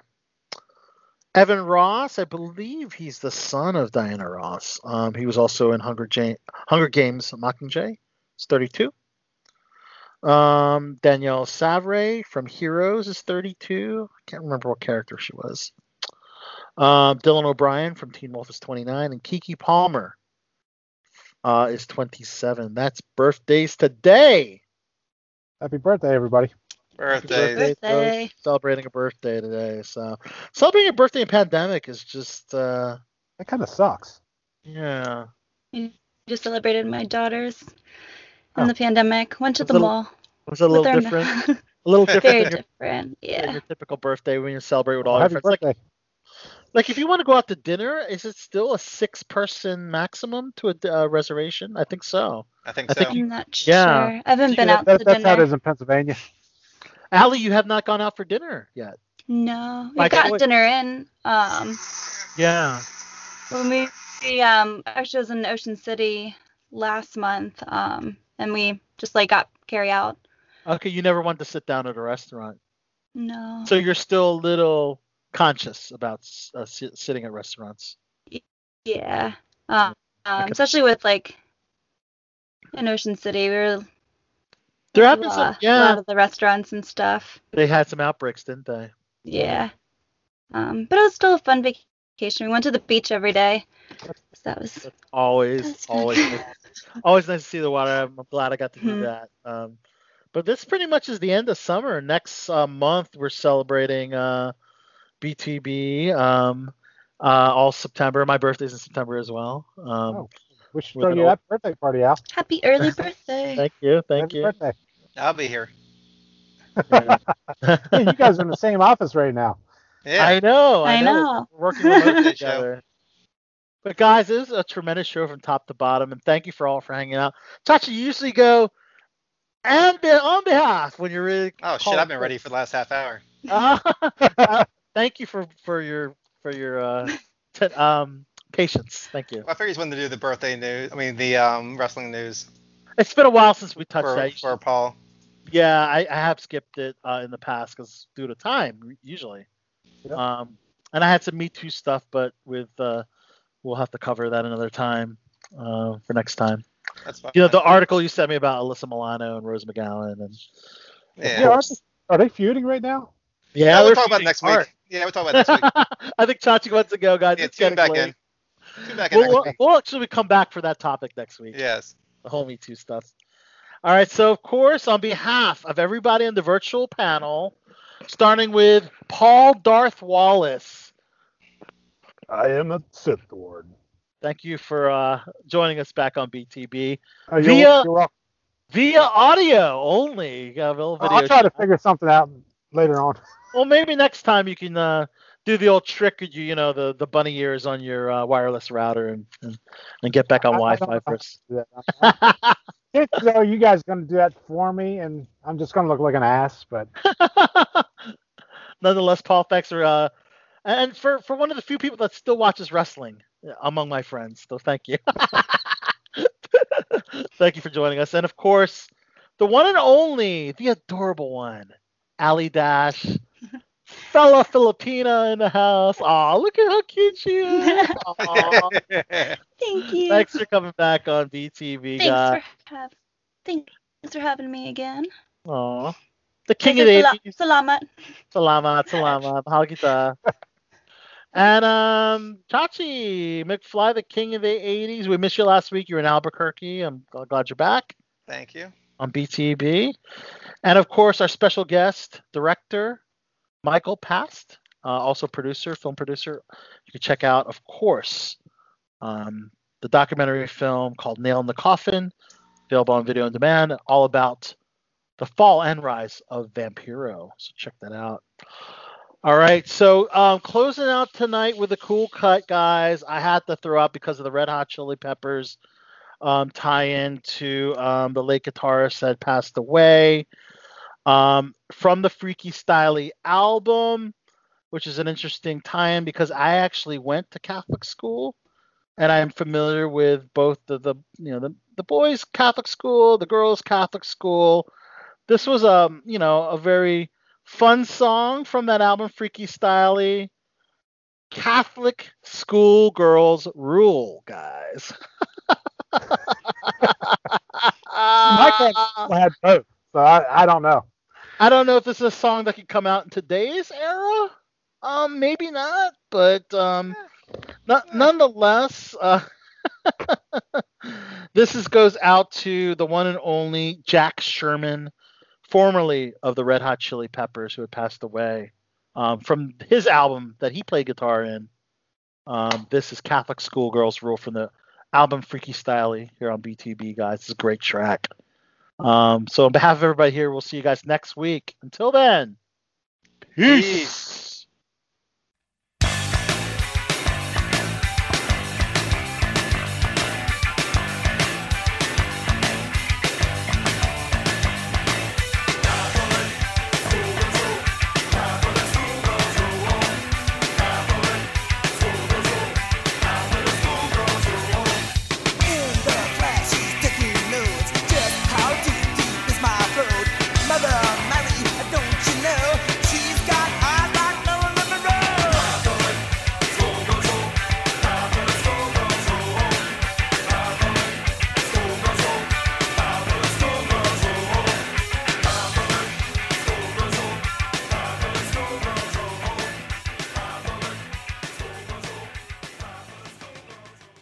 Songs available only on live broadcasts on WMBC and belowthebeltshow.com. Well, it has been a ill show tonight and I think we have all learned some valuable lessons. This is your bot for the bad boys of Baltimore saying. Until next time, keep chilling. Like a villain. Goodbye, goodbye, goodbye, goodbye.